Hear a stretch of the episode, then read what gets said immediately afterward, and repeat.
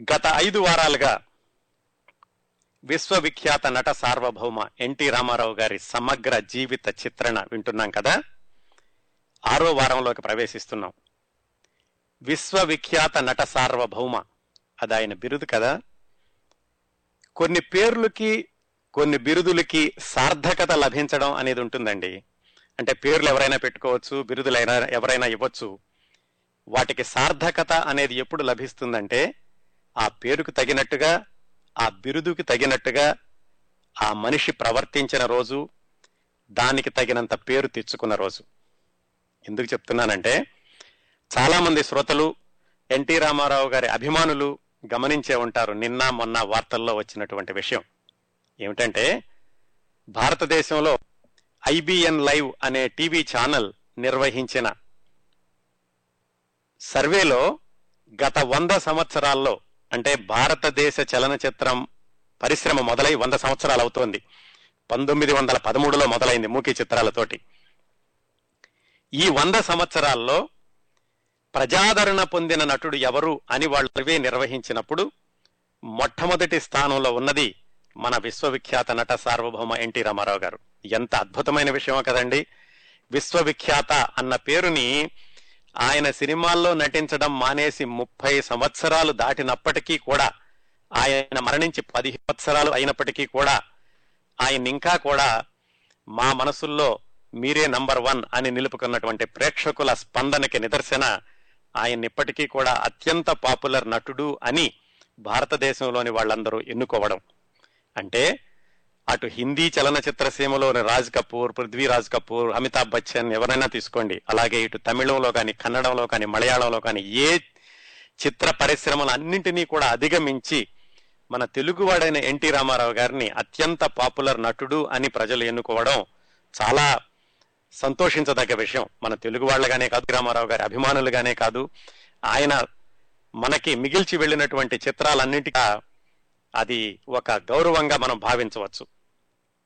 అదండి. అందుకే విశ్వవిఖ్యాత నట సార్వభౌమ ఎన్టీ రామారావు గురించి రామారావు గారి గురించి ఒక వారం రెండు వారాల్లో అయ్యేటటువంటి విశేషాలు కాదు. అందుకే ఇవి ఐదు వారాలుగా కొనసాగుతున్నాయి. ఇది ఆరో వారంలోకి ప్రవేశిస్తున్నాం.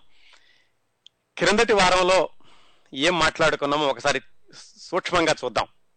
మొదటి మూడు వారాలు ఎన్టీ రామారావు గారి బాల్యం గురించి ఆయన కాలేజీ గురించి అలాగే ఆయన సినీ రంగ ప్రవేశానికి దారితీసిన పరిస్థితుల గురించి మాట్లాడుకున్నామండి ఆ మూడు వారాల్లోనూ ఎన్టీ రామారావు గారి వ్యక్తిత్వం బాల్యం నుంచి ఎవరెవరు ప్రభావితం చేశారు ఏ ఏ సంఘటనలు ప్రభావితం చేసినాయి అనేది చాలా కూలంకషంగా మనం మాట్లాడుకున్నాం. నాలుగో వారంలో ఎన్టీ రామారావు గారు మద్రాసు వెళ్ళి ఆయన స్థిరపడేటటువంటి క్రమంలో ఆయన చేసినటువంటి రెండు సినిమాలు మన దేశం పల్లెటూరు పిల్ల వాటి విశేషాలు మాట్లాడుకున్నాం. క్రిందటి వారం అంటే ఐదో వారం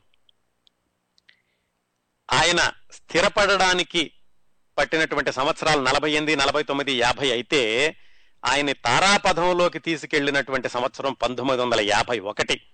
ఆ సంవత్సరంలో ఆయన నటించిన పాతాళ భైరవి మల్లీశ్వరి చిత్ర విశేషాలు అలాగే ఆయన నిర్మాతగా మారి నిర్మించినటువంటి చిత్ర విశేషాలు ముఖ్యంగా పాండురంగ మహత్యం విశేషాలు తెలుసుకున్నాం.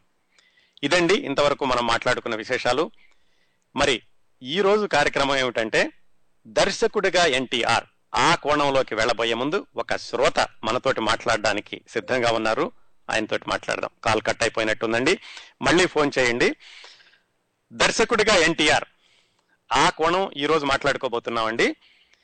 అయితే దర్శకుడిగా ఎన్టీఆర్ పంతొమ్మిది వందల అరవైలో ఆయన అవతారం ఎత్తారు. అవతారం ఎత్తారు అంటే నిజానికి ఆయన పేరుతోటి దర్శకత్వం చేయలేదు ఆ సినిమాకి. ఆ కారణాలు అవన్నీ మనం మాట్లాడుకుందాం. అక్కడికి వెళ్ళబోయే ముందు నమస్కారం అండి. టోరీ లైవ్కి స్వాగతం హలో ఆ, కిరణ్ ప్రభు గారు. నమస్తే అండి. నమస్కారం అండి. నేను నా పేరు అరుణ అండి పిట్స్బర్గ్ నుంచి. ఆ, నేను గత ఐదు వారాలుగా వింటున్నాను. ఎందుకంటే ఎన్టీ రామారావు గారు అంటే నాకు కూడా ఇష్టమే. చాలా ఇష్టం. నేను చిన్నప్పుడు దేవుడు అన దేవుడు అంటే ఎన్టీ రామారావు గారే అనుకునేవాళ్ళం. మీరు చెప్తుంటే డిస్టర్బ్ చేయడం నాకు ఇష్టం లేదు కానీ ఈ మధ్య ఒక మూవీ చూసానండి ఎన్టీ రామారావు గారిది మల్టీ స్టార్ అది వయ్యారి బామలు వగలమార్ అసలు ఆయన ఎనర్జీ అండి ఆయన ఎనర్జీ ఇప్పుడు స్టార్స్కి ఎవరికి లేదండి. ఆ ఏజ్లో అంటే ఆయన అరవై ఐదేళ్ళు అరవై ఏళ్ళు ఉండుంటాయేమో. అసలు ఎంత ఎనర్జెటిక్గా డాన్స్ చేస్తున్నారంటే. నేను అసలు ఒక్క నిమిషం కూడా కదలకుండా కూర్చొని చూసాను ఆ మూవీ అంటే మీరు చెప్పిన తర్వాత నాకు ఇంకా రెట్టింపు అయింది. అంటే అలాంటి సినిమాల్లో కూడా ఆయన ఎంత మెప్పించారంటే అన్ని రకాల సినిమాలు చేయగలరండి ఆయన. ఆయనకు అసలు ఇంకా తిరుగులేదు మనం చెప్పాల్సిన అవసరం లేదు. కానీ చాలా బాగుందండి మీరు చెప్తుంటే. ఎన్నో తెలియని విషయాలు తెలుసుకుంటున్నాం. ఆయన గురించి ఇంకా ఆయన ఆయన అంటే ఇంకా ఆయన లాగా ఉండాలి. ఆయనవి ప్రిన్సిపల్స్ మనం కూడా ఇన్హెరిట్ చేసుకొని మనం కూడా కొంతలో కొంతైనా ప్రయత్నించాలి అనేసి అనుకుంటున్నాను నేనైతే. మీరు చాలా మంచి మంచి పని చేస్తున్నారండి చాలా. ఆ విధంగా మీరు అసలు మీరు ఇంకా పుణ్యం చేసుకున్నట్టే. అయ్యో చాలా పెద్ద మాట అన్నారు. లేదండి అది తక్కువ చిన్న మాటే అసలు. ఆయన మీరు ఎంత రీసెర్చ్ చేసుంటారో కదా అంత మైన్యూట్ సంగతులు కూడా చెప్తున్నారు అంటే చాలా మందికి తెలియకపోవచ్చు. ఈవెన్ వాళ్ళ పిల్లలకే తెలియకపోవచ్చు కదా వాళ్ళ గురించి ఆయన గురించి. చాలా అసలు. ఆయన ఇంకా ఇంకా అందరికీ ఆరాధ్య దైవం అయ్యారు అనడానికి అతిశయోక్తి లేదు. అవునండి అవునండి. అదే అండి నేను ఎక్కువ డిస్టర్బ్ చేయను. థ్యాంక్ యూ అండి. కంటిన్యూ. చేయండి. Thank you so much very happy to talk to you hello నమస్కారం అండి కౌముది గారు. నమస్కారం అండి బాగున్నారా? బాగున్నానండి. నేను రాంబాబు మాట్లాడుతున్నానండి దుబాయ్ నుంచి. రాంబాబు గారు దుబాయ్ నుంచి. ఎలా ఉన్నారు? బాగున్నాను సార్. చెప్పండి. ఐదు వారాల నుంచి మీ వింటున్నానండి. మరి కాల్ చేయకూడదు. అతను కథని డిస్టర్బ్ చేయకూడదు అనే ఉద్దేశంతో నేను కాల్ చేయట్లేదండి. అయ్యో తప్పనిసరిగా చేయండి ఎప్పుడైనా పర్వాలేదు. ఆ, అలా కదండి. ఒక ఒక మహోన్నతమైన వ్యక్తి కథ వింటున్నప్పుడు మిమ్మల్ని మధ్యలో లింక్ కట్ చేయడం డిస్టర్బ్ చేయడం అనేది నాకు సమంజసం అనిపించలేదు. నాకు అనిపించలేదండి. ఓకే. అందు గురించి నేను సాటర్డే వస్తే నైన్ ఓ క్లాక్కి మా దుబాయ్ టైంలో నేను కంపల్సరీగా విన్నానండి. మా ఫ్రెండ్స్కి అందరికి కూడా చెప్పానండి. ఆ, ఆయన మాకు ఎన్టీ రామారావు గారు ఎలాగంటే మాకు ఒక ఒక ఓన్లీ నా నాట్ ఓన్లీ పిక్చర్స్ అండి. సినిమాలో హీరోయే కాదు. అతను బయట జీవనలో డిసిప్లైన్ అతను చిన్నప్పుడు సైకిల్ మీద పాలు కూడా అమ్మేవాడని ఇవన్నీ అలాగ రకరకాల అతను అంత స్థాయికి వెళ్ళడం ఆ డిసిప్లైన్ అవన్నీ కూడా మేము చూసుకొని మా జీవితంలో కూడా చాలా మార్పు తెచ్చుకున్నామండి. అవునండి. ఎంతో కొంత. అతను అతను అంటే ఇంత కష్టపడి ఇంత డిసిప్లైన్గా ఉంటే మనం ఏదైనా సాధించవచ్చు అనేది నిజంగా అతను చూసే నేర్చుకోవాలండి. అతనికి నిజంగా చాలా గొప్ప వ్యక్తి అండి. ఆయన. సినిమాలు కూడా మేము అలాగే చూసా చూసేవాడిని అండి విశ్వవిఖ్యాత నట సార్వభౌమ నటరత్న నందమూరి తారక రామారావు అనే పేరుకి అతను సార్థకత చేయండి. అప్పుడు నేను అప్పుడు చిన్నప్పుడు అతని పేరు రాసుకునేవాడిని అండి రాసుకొని ఎన్ని అక్షరాలు ఉన్నాయని లెక్క చేసేవాడిని అండి తెలుగులో మొత్తం పేరు రాసి లెటర్స్. ఎన్ని ఉన్నాయి ఇలా ఇలా ఇలా అలా కౌంట్ చేసుకునేవాడిని అనమాట అండి. ఆ, అలాగనమాట ఆ దానవీర సూరకర్ణకి ఆ రాజమండ్రిలో అశోక టాకీస్లో మన సంక్రాంతికి ఎప్పుడో రిలీజ్ అయిందండి అది. అవును. ఆ, అది అప్పుడు మేము చాలా కష్టపడి మొత్తానికి సినిమా చూసామండి.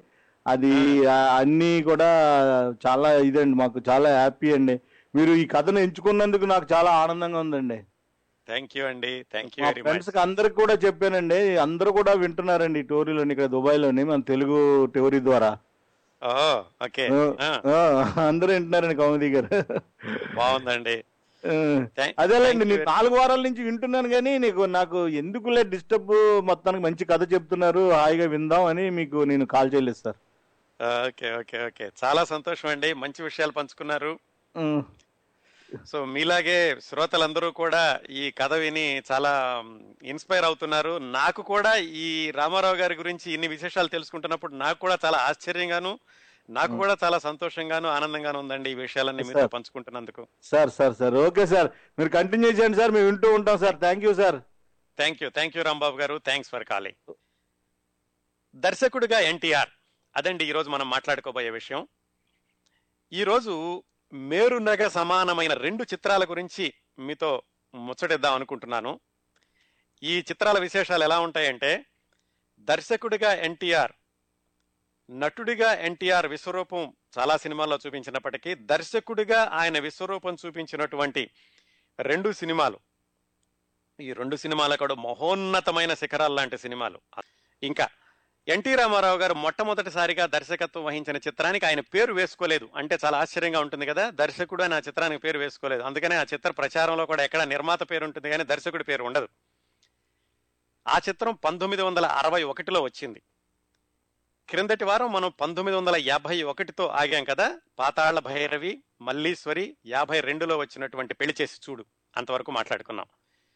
ఆ తర్వాత పాండురంగ మహత్యం పంతొమ్మిది వందల యాభై ఏడులో వచ్చింది. ఈ యాభై నుంచి పంతొమ్మిది వందల అరవై వరకు జరిగినటువంటి ఎన్టీ రామారావు గారి నట జీవితంలో కొన్ని మైలురాళ్ళని చూసి ఆ తర్వాత అరవై ఒకటిలో ఆయన దర్శకత్వం చేసేటటువంటి చిత్ర నిర్మాణానికి దారితీసిన పరిస్థితుల గురించి మాట్లాడుకుందామండి.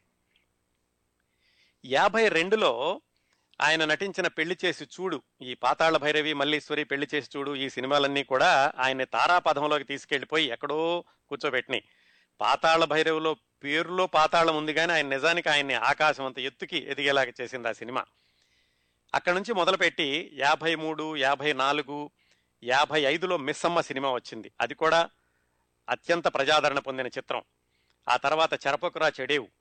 అలాగే ఆయన నిర్మించినటువంటి రెండు సినిమాలు పరాజయం పాలైనప్పటికీ ఆయన నిర్మించిన మూడో సినిమా జానపద చిత్రం జయసింహ పంతొమ్మిది వందల యాభై ఐదులో వచ్చి అది విజయం సాధించి ఎన్టీ రామారావు గారి నిర్మాణ సంస్థకి కూడా చక్కటి పేరు తెచ్చిపెట్టింది. అదే యాభై ఆరులో వచ్చిన తెనాలి రామకృష్ణ అట్లాగే పంతొమ్మిది వందల యాభై ఆరులో వచ్చిన చిరంజీవులు ఆయన సాంఘిక చిత్రం. అది కూడా ఆయనకు అద్భుతమైన పేరు తీసుకొచ్చింది. ఈ సినిమాలన్నింటిలో కూడా ఆయన నటించినటువంటి పాత్రలు ఎంతో వైవిధ్యమైన పాత్రలు. ఒకటొకటి చూసుకుంటుంటే జానపద చిత్రాలు సాంఘిక చిత్రాలు పౌరాణికాల్ని కొన్నిట్లో నటించారు కానీ ఇంకా పంతొమ్మిది వందల యాభై ఏడు వరకు ఆయనకు పౌరాణికాల్లో ఎన్టీ రామారావు గారే మేటి అనేటటువంటి పేరు తీసుకొచ్చే సినిమాలు పంతొమ్మిది వందల యాభై ఏడు వరకు రాలేదు. యాభై ఏడులో వచ్చింది మాయాబజార్ అదొక చరిత్ర. తెలుగువారి సంస్కృతిలో ఒక భాగమైన భాగమైపోయినటువంటి సినిమా మాయాబజార్ అక్కడ నుంచే ఎన్టీ రామారావు గారు శ్రీకృష్ణుడు అయ్యారు ఇందాక శ్రోత చెప్పినట్టుగా దేవుడు అంటే ఎన్టీ రామారావు గారే అన్నట్టుగా ఎన్టీ రామారావు గారి క్యాలెండర్లను తీసుకెళ్ళి పూజా మందిరాల్లో అలంకరించుకునేటటువంటి స్థాయి తీసుకొచ్చిన సినిమా మాయాబజార్ పంతొమ్మిది వందల యాభై ఏడులో వచ్చింది. మాయాబజార్ విశేషాలు చెప్పుకోవాలంటే మనకి ఆ ఒక్క సినిమాకే మనకు మూడు గంటలు కావాలండి. అందుకని దాన్ని రేఖామాత్రంగా వచ్చే వారం శ్రీకృష్ణుడిగా ఎన్టీఆర్ అనే అంశంలో దాన్ని స్పృశిద్దాం. పంతొమ్మిది వందల యాభై ఏడు తర్వాత ఆయన సొంతంగా అదే సంవత్సరంలో ఆయన నిర్మించిన చిత్రం పాండురంగ మహత్యం. దాని విశేషాలు కూడా క్రిందటి వారం తెలుసుకున్నాం ఆ తర్వాత వచ్చిందండి పంతొమ్మిది వందల యాభై ఎనిమిదిలో ఒక సినిమా వచ్చింది. ఆ సినిమా ఎన్టీ రామారావు గారు దర్శకత్వం వహించినటువంటి సినిమాకి పునాది అనుకోవచ్చు. పునాది అంటే ఆయనకి అసలు ఆ సినిమా తీద్దామన్న ఆలోచన రావడానికి కారణం ఈ సినిమా. ఏది? పంతొమ్మిది వందల యాభై ఎనిమిదిలో వచ్చినటువంటి సినిమా. అదేమిటంటే భూ కైలాస్. అంతకు ముందు సంవత్సరమే పంతొమ్మిది వందల యాభై ఏడు మార్చిలో వచ్చింది మాయాబజార్. అందులో శ్రీకృష్ణుడు ఎన్టీ రామారావు గారు. అక్కడ నుంచి ఎన్టీ రామారావు గారు ప్రజలకి ఆరాధ్య దైవం అయ్యారు. ఆయన్ని చూసి ఎలాగైతే పూజించారో పంతొమ్మిది వందల యాభై ఏడు మార్చి మాయాబజార్లో పంతొమ్మిది వందల యాభై ఏడు నవంబర్లో విడుదలైన పాండురంగ మహత్యంలో ఆయన భక్తిని చూసి ఆయనతో పాటుగా ప్రేక్షకులందరూ భక్తులైపోయారు. ఈ రెండింటి తర్వాత పంతొమ్మిది వందల యాభై ఎనిమిది మార్చిలో ఒక సినిమా వచ్చిందండి. అదే భూ కైలాస్. దాంట్లో ఈయన పూర్తి విరుద్ధమైనటువంటి పాత్ర రావణాసురుడి పాత్ర పోషించారు భూ కైలాస్లో. అయితే అది రాముడు రావణాసురుడు దానికి సంబంధించిన కథ కాదు. కేవలం రావణాసురుడు ఆయన తల్లి ఆయన తల్లి పూజ చేసేటప్పుడు ఆయన ఆవిడ పూజ చేసేటటువంటి సైకత లింగాన్ని దేవతలు మాయం చేయడం అక్కడ నుంచి రావణాసురుడు శివుడి కోసం ఘోర తపస్సు చేసి శివుణ్ణి ప్రత్యక్షం చేసుకుని అక్కడ నుంచి పార్వతిని తీసుకురావడం పార్వతి అనుకుని మండోదరిని తీసుకురావడం ఇలా నడుస్తుంది కథంతా భూ కైలాస్. కాకపోతే ఆ కథలో హీరో రావణాసురుడు. రావణాసురుడి శివ దీక్ష రావణాసురుడి యొక్క శివభక్తి రావణాసురుడిలో ఉన్నటువంటి పట్టుదల ఎలా ఉంటుంది అనే విషయాలని ప్రతిబింబించిన సినిమా భూ కైలాస్.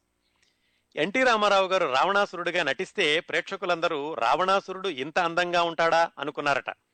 ఎందుకంటే రావణాసురుడు అంటే రాక్షసుడు. రాక్షసుడు అంటే ఎస్వి రంగారావు గారిలాగా భారీ కాయంతో భయంకరంగా ఉండాలి అనుకునేటటువంటి రోజులు. ఆ రోజుల్లో ఎన్టీ రామారావు గారు రావణాసురుడిగా నటించి భూ కైలాస్ చిత్రంలో ప్రేక్షకులందరినీ నివ్వెరపోయేటట్లు చేశాడు ఆయన. అంతకు ముందు సంవత్సరమే శ్రీకృష్ణుడిగా నటించారు.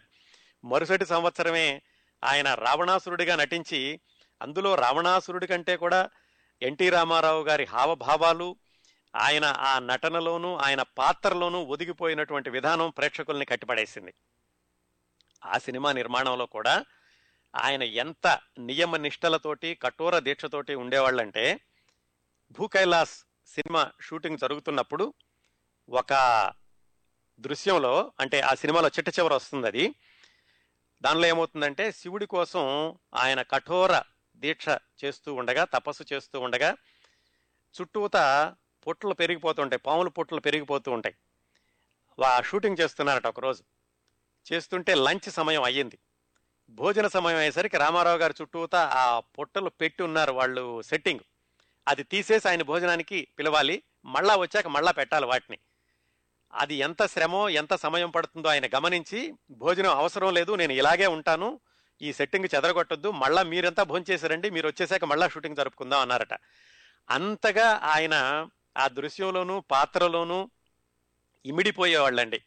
అంత అంత కష్టాన్ని కూడా భరించి ఎంతసేపైనా ఓర్చుకుంటాను ఇది చెదిరిపోతే మళ్ళా సమయం పడుతుంది కాబట్టి మీరు వెళ్ళిరండి అని ఆయన ఆ పాత్రలోనే జీవించి కొనసాగారట ఈ భూ కైలాస్ చిత్రం షూటింగ్ జరిగేటప్పుడు. అలాగే భూ కైలాస్ చిత్రంలో ఇంకొక దృశ్యం ఉంటుందండి. మీరు ఎప్పుడైనా యూట్యూబ్లోకి వెళ్ళి చూడండి. శివుడి దగ్గర శివుడు ప్రత్యక్షం అవటం లేదని ఆయన గొంతు కోసేసుకుంటాడు. గొంతు కోసేసుకున్నప్పుడు రావణాసురుడు తల ఒకటే నేల మీద ఉంటుంది. దాని మీద ఒక పాట ఉంటుంది. అక్కడ నటించాలి అంటే ఏముంది? తల ఒక్కటే. తల అంటే నోరుంది కళ్ళు ఉన్నాయి ఆ రెండే కదిలేవి. ఆ రెండిటితోటే ఆయన ఆ పాటకి అభినయించినటువంటి తీరు. జాగ్రత్తగా చూడండి నెమ్మదిగా. ఎక్కడా కూడా ఆ పెదాలు పాటలోని మాటలకి ఒక్క ఇసుమంత కూడా పక్కకెళ్ళవండి. అంత అద్భుతంగా కేవలం నోటితోటి కళ్ళతోటి పాట మొత్తానికి అభినయం చూపించిన నటుడు ఎన్టీఆర్ ఒక్కళ్ళేనేమో అనడంలో అతిశయోక్తి లేదనుకుంటాను. విశ్వవిఖ్యాత విశ్వవిఖ్యాత అని పదే పదే అనడానికి ఇలాంటి ఉదాహరణలు వేలాది కనిపిస్తూ ఉంటాయండి ఆయన చిత్రాల్లో. ఈ విధంగా భూ కైలాస్ సినిమా అయిపోయింది. భూ కైలాస్ సినిమా అయిపోయాక ఆయనకి ఆ రావణాసురుడి పాత్ర మీద మక్కువ పెరిగింది. ఈ రావణాసురుడిలో ఇంకా ఉంది. ఈ రావణాసురుడిలో ఇంకా మంచి లక్షణాలు చాలా ఉన్నాయి. రాక్షసుడే అయ్యుండొచ్చు కానీ ఆయనలో కూడా గమనించాల్సినటువంటి గొప్పతనం ఆయన వ్యక్తిత్వంలో కూడా మంచి కోణాలు ఉండేటటువంటి ఆలోచన ఎన్టీ రామారావు గారికి వచ్చింది ఈ భూ కైలాస్ సినిమా తర్వాత. దానికి ఆ ఆలోచనలోంచి రూపుదిద్దుకుందే సీతారామ కళ్యాణం. పంతొమ్మిది వందల అరవై ఒకటిలో వచ్చింది సీతారామ కళ్యాణం. అంటే పంతొమ్మిది వందల యాభై ఎనిమిదిలో ఈ భూ కైలాస్ సినిమా వస్తే పంతొమ్మిది వందల అరవై ఒకటి జనవరి ఆరవ తేదీన వచ్చింది సీతారామ కళ్యాణం. నిజానికి ఈయన పాండురంగ మహత్యం తర్వాత పంతొమ్మిది వందల అరవై ఒకటి వరకు కూడా ఇంకే చిత్రం నిర్మించలేదండి. మధ్యలో విజయ వాళ్ళతో ఏదో ఒక చిత్రానికి భాగస్వామ్యం ఉన్నారు కానీ ఎన్ఏటి ప్రొడక్షన్స్ మీద క్రిందటి వారం మనం మాట్లాడుకున్న పాండురంగ మహత్యం పంతొమ్మిది వందల యాభై ఏడులో వస్తే మళ్ళా అరవై ఒకటిలో వచ్చిన సీతారామ కళ్యాణం వరకు ఆయన ఎన్ఏటి ప్రొడక్షన్స్ మీద చిత్రాన్ని నిర్మించలేదు. దానికి కారణం ఏమిటంటే కథ ఏ కథ తీసుకుందాం ఒక కారణం అయితే భూ కైలాసులోని రావణాసురుడి పాత్ర ఆయన్ని ప్రభావితం చేసినటువంటి విషయం ఇంకొక కారణం ఆ సినిమా అంత ఆలస్యంగా రావడానికి. ఇదండి సీతారామ కళ్యాణం చిత్రానికి పునాది వేసినటువంటి ఆలోచన ఎన్టీ రామారావు గారికి కలిగించిన సినిమా భూ కైలాస్ నమస్తే అండి నా పేరు యుగ నేను కాలిఫోర్నియా నుంచి మాట్లాడుతున్నాను. యుగ గారు నమస్కారం అండి చెప్పండి. రామారావు గారి గురించి మాట్లాడేటప్పుడు ఫస్ట్ నాకు గుర్తొచ్చేది చిన్నప్పుడు బోత్ మా అమ్మ మా అమ్మ అమ్మ. అంటే ఇంట్లో అందరు ఆయన ఫ్యాన్సే కానీ ఇంకా ఈ పాత సినిమాలు ఆయన దేవుడి ఆ పాత్రలు పోషించేవాళ్ళు కదా. చిన్నప్పటి. నుంచి నేను ఆయన్ని ఒక సినిమాలో కృష్ణుడు లాగా చేస్తారనమాట. అంటే. ఆయనే కృష్ణుడు అనుకునేదాన్ని. మేము మెడ్రాస్లో ఉంటాము. కాబట్టి అంటే ఆయన ఇంటి దగ్గరే ఉండేవాళ్ళం అనమాట కాబట్టి. ఒకసారి మా మా అమ్మగారు మా అమ్మగారు మట్టుకే తీసుకెళ్ళారు ఆయన్ని మీట్ అవ్వడానికి. అంటే మేము. బయట కూర్చొని వెయిట్ చేస్తున్నాము. నేను చాలా చిన్న పిల్లనే. అంటే అప్పుడు సినిమా ఆర్టిస్ట్ అంటే ఆ ఫుల్ బ్యాక్గ్రౌండ్ తెలియదు అనమాట ఈయన వచ్చారు. ఆయన ఇంట్లో కూడా ప్యాంట్ షర్ట్స్ కా కాకుండా అంటే అది ఏమంటారు తెలీదు. ఒక మన ట్రెడిషనల్ టైప్ పంచకట్ట అన్నమాట. అది కట్టుకొని వచ్చేటప్పటికి నేను చిన్న పిల్లని అమ్మ కృష్ణుడు వచ్చేసాడు కృష్ణుడు వచ్చేసాడు. అంటే చాలా ఎక్సైట్ అయిపోయాను అనమాట ఇంకా అందరూ వాళ్ళ నవ్వేశారు. ఆయన పెద్దవారు అయినా కూడా ఆయన చాలా ముచ్చటపడి అబ్బా వెంటనే నన్ను ఎత్తుకొని బుగ్గ మీద ముద్దు పెట్టుకొని అబ్బా నువ్వంటే నిజంగా నాకు కృష్ణుడు వచ్చినట్టుగానే అనిపించింది అన్నమాట. ఇంకా నేను నేను చిన్న పిల్లని కాబట్టి అంత న- నేను కూచిపూడి భరతనాట్యం రెండు నేర్పించేవాళ్ళు. అక్కడ పక్కన ఒక గుడిలో ఒక ప్రోగ్రామ్ అరేంజ్ చేశారనమాట తెలియకుండా నేను అడిగేశాను ఆయన ఇలా నా డాన్స్ అంటే అప్పుడు ఆయన అన్నారు అనమాట అబ్బా చిన్న పిల్ల అయినా నువ్వు చాలా చక్కగా మాట్లాడుతున్నావు అంటే ఇంకా పిల్లల్ని మామూలుగా మా అంటే మంచిగా ప్రశంసిస్తారు కదా. నేను చిన్న అవును. పిల్లని కాబట్టి తెలియక ఆయన వెంటనే అయితే నేను నేను చాలా చక్కగా డాన్స్ చేస్తాను. మీరు వచ్చి చూస్తారా? అప్పుడు అందరికి నేను చెప్తాను కృష్ణుడు. చూసారు ఆయన అన్నాడు. ఆయన అన్నాడు "ఆ, లేదమ్మా నాకు కాస్త పనులు ఉన్నాయి అంటే ఏంటి? అందరిని చంపడానికి అలా వెళ్తున్నా. చెప్పారు. అంటే మా అమ్మ వాళ్ళు చెప్పేవాళ్ళు. నాకు అంత గుర్తులేదు. మా అమ్మ ఎప్పుడు చెప్పి చెప్పి మాట్లాడేవాళ్ళు.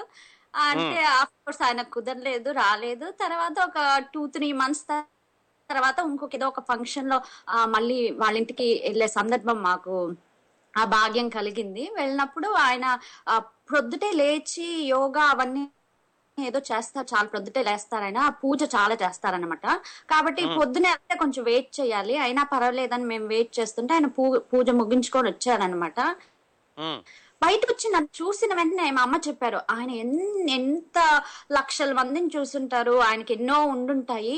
చూసిన వెంటనే ఆయన అడిగిన ఫస్ట్ క్వశ్చన్ ఏమ్మా అంటే నన్ను బుజ్జి అని పిలుస్తారంట ఇంట్లో పిలుస్తారు ఆయన అలాగే పిలిచినట్టుకున్నారు ఏమ్మా బుజ్జి ఈ డాన్స్ బాగా జరిగిందా? అంటే మా అమ్మ మా నాన్నగారు వాళ్ళందరూ అంత ఆశ్చర్యపడ్డారంట. ఎన్ని అంటే టూ త్రీ వీక్స్ తర్వాత కనపడ్డా ఫస్ట్ వెంటనే ఆయన అంత చక్కగా అడిగారు. అది అంత పెద్ద ఆర్టిస్ట్ ఆయన పెద్ద అంటే మా మంచి మనిషి కూడా కదా. ఆయన ఒక గర్వం లేకుండా చాలా హంబుల్గా ఎంతో చక్కగా మాట్లాడతారు. అని మా అమ్మ వాళ్ళు నిజంగా శ్రీకృష్ణుడు మనం చూస్తాం లేదా కానీ ఆయన రూపంలో ఎప్పుడు అంటే శ్రీకృష్ణుడు అలా ఏ ఒక దేవుడు అనుకుంటే వెంటనే ఆయన కళ్ళకు గుర్తుకొస్తారు. అంటే మీరు ఇప్పుడు చెప్తుంటే అంటే ఈ మధ్యనే వింటున్నాను నేను స్టోరీ. మీరు చెప్తుంటే మీరు మీరు చాలా చక్కగా చెప్తున్నారు. అది ఫస్ట్ చెప్పుకోవాలి. అంటే ఎన్టీ రామారావు గారిని చూసినంత ఎట్లా చెప్తున్నారు మీరు? వెంటనే నాకు గుర్తొచ్చింది అనమాట ఉమ్, అది చేసుకుందామని మిగతా కాలర్స్ కూడా ఉంటారు. నా కాల్ తీసుకున్నందుకు చాలా థ్యాంక్స్ అండి. ఈ ప్రోగ్రామ్. కండక్ట్ చేయడానికి చాలా థ్యాంక్స్ ఎందుకంటే వీళ్ళందరూ ద మేజర్ స్టాల్ వార్డ్స్ ఇప్పుడు మనం తెలుగు అంటే ఆంధ్రప్రదేశ్ అంటే తిరుపతికి ఫేమస్ ఎస్పీబి గారికి ఫేమస్ అలా అనుకుంటే విషయంలో ఇలా వీళ్ళ యాక్టర్స్ యాక్ట్రెసెస్ అయినా కూడా వీళ్ళు ఎంత చక్కగా ఒక దే ఆర్ లెజెండ్స్ కాబట్టి మీరు అంత చక్కగా ఎఫర్ట్ తీసుకొని వాళ్ళ గురించి ఇంత క్లియర్గా ఇన్ని చెప్తున్నారు. ప్రీవియస్ ప్రోగ్రామ్స్ నేను మిస్ అయిపోయాను. అయ్యో మిస్ అయిపోయాను అని ఒక బాధన్న అట్లీస్ట్ ఇప్పుడు తెలిసింది కాబట్టి ఇక మీద వింటాను. చాలా థ్యాంక్స్ అండి. తప్పనిసరిగానండి. ఆర్కైవ్స్లో ఉన్నాయి. వినొచ్చండి మీరు. టోరీ లైవ్లో ఆర్కైవ్స్కి వెళితే ఈ. ఐదు వారాలు ఐదు వారాల నుంచి కూడా రామారావు గారి గురించి చెప్పుకున్న విశేషాలు ఉన్నాయి. వినొచ్చండి మీరు ఎప్పుడైనాను. ఓ ఓకే అండి. Thank you. థ్యాంక్స్ అండి. థ్యాంక్ యూ గారు. మంచి జ్ఞాపకాలు పంచుకున్నారు. Thank you very much for calling. వింటూ ఉండండి. ఎన్టీ రామారావు గారి సొంత సినిమా పాండురంగ మహత్యం. క్రిందటి వారం మాట్లాడుకున్నాం కదా. ఆ సినిమా అయిపోయాక నిజానికి ఎన్టీ రామారావు గారు అల్లూరి సీతారామరాజు సినిమా చేద్దాం అనుకున్నారు. దాని గురించి పరిశోధన మొదలుపెట్టారు. కొంతమంది రచయితలను కూడా ఆ విధ ఆ దిశలో పరిశోధన చేసి దానికి స్క్రిప్ట్ తయారు చేయమని చెప్పారు.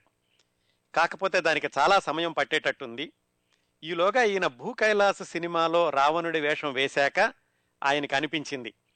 పురాణాల్లో ఉన్నటువంటి వైవిధ్యభరితమైన పాత్రలన్నీ కూడా చేసి తనకంటూ కొన్ని పాత్రలు రామారావు గారు మాత్రమే ఇలాంటి పాత్రలు చేయాలి అనేటటువంటివి సృష్టించుకుంటే బాగుంటుంది అని ఆయనకు ఒక ఆలోచన వచ్చింది ఆయన కేవలం నటుడు నటించడమే కాకుండా ఆయన పురాణాలు చాలా కూలంకషంగా చదివేవాళ్ళండి.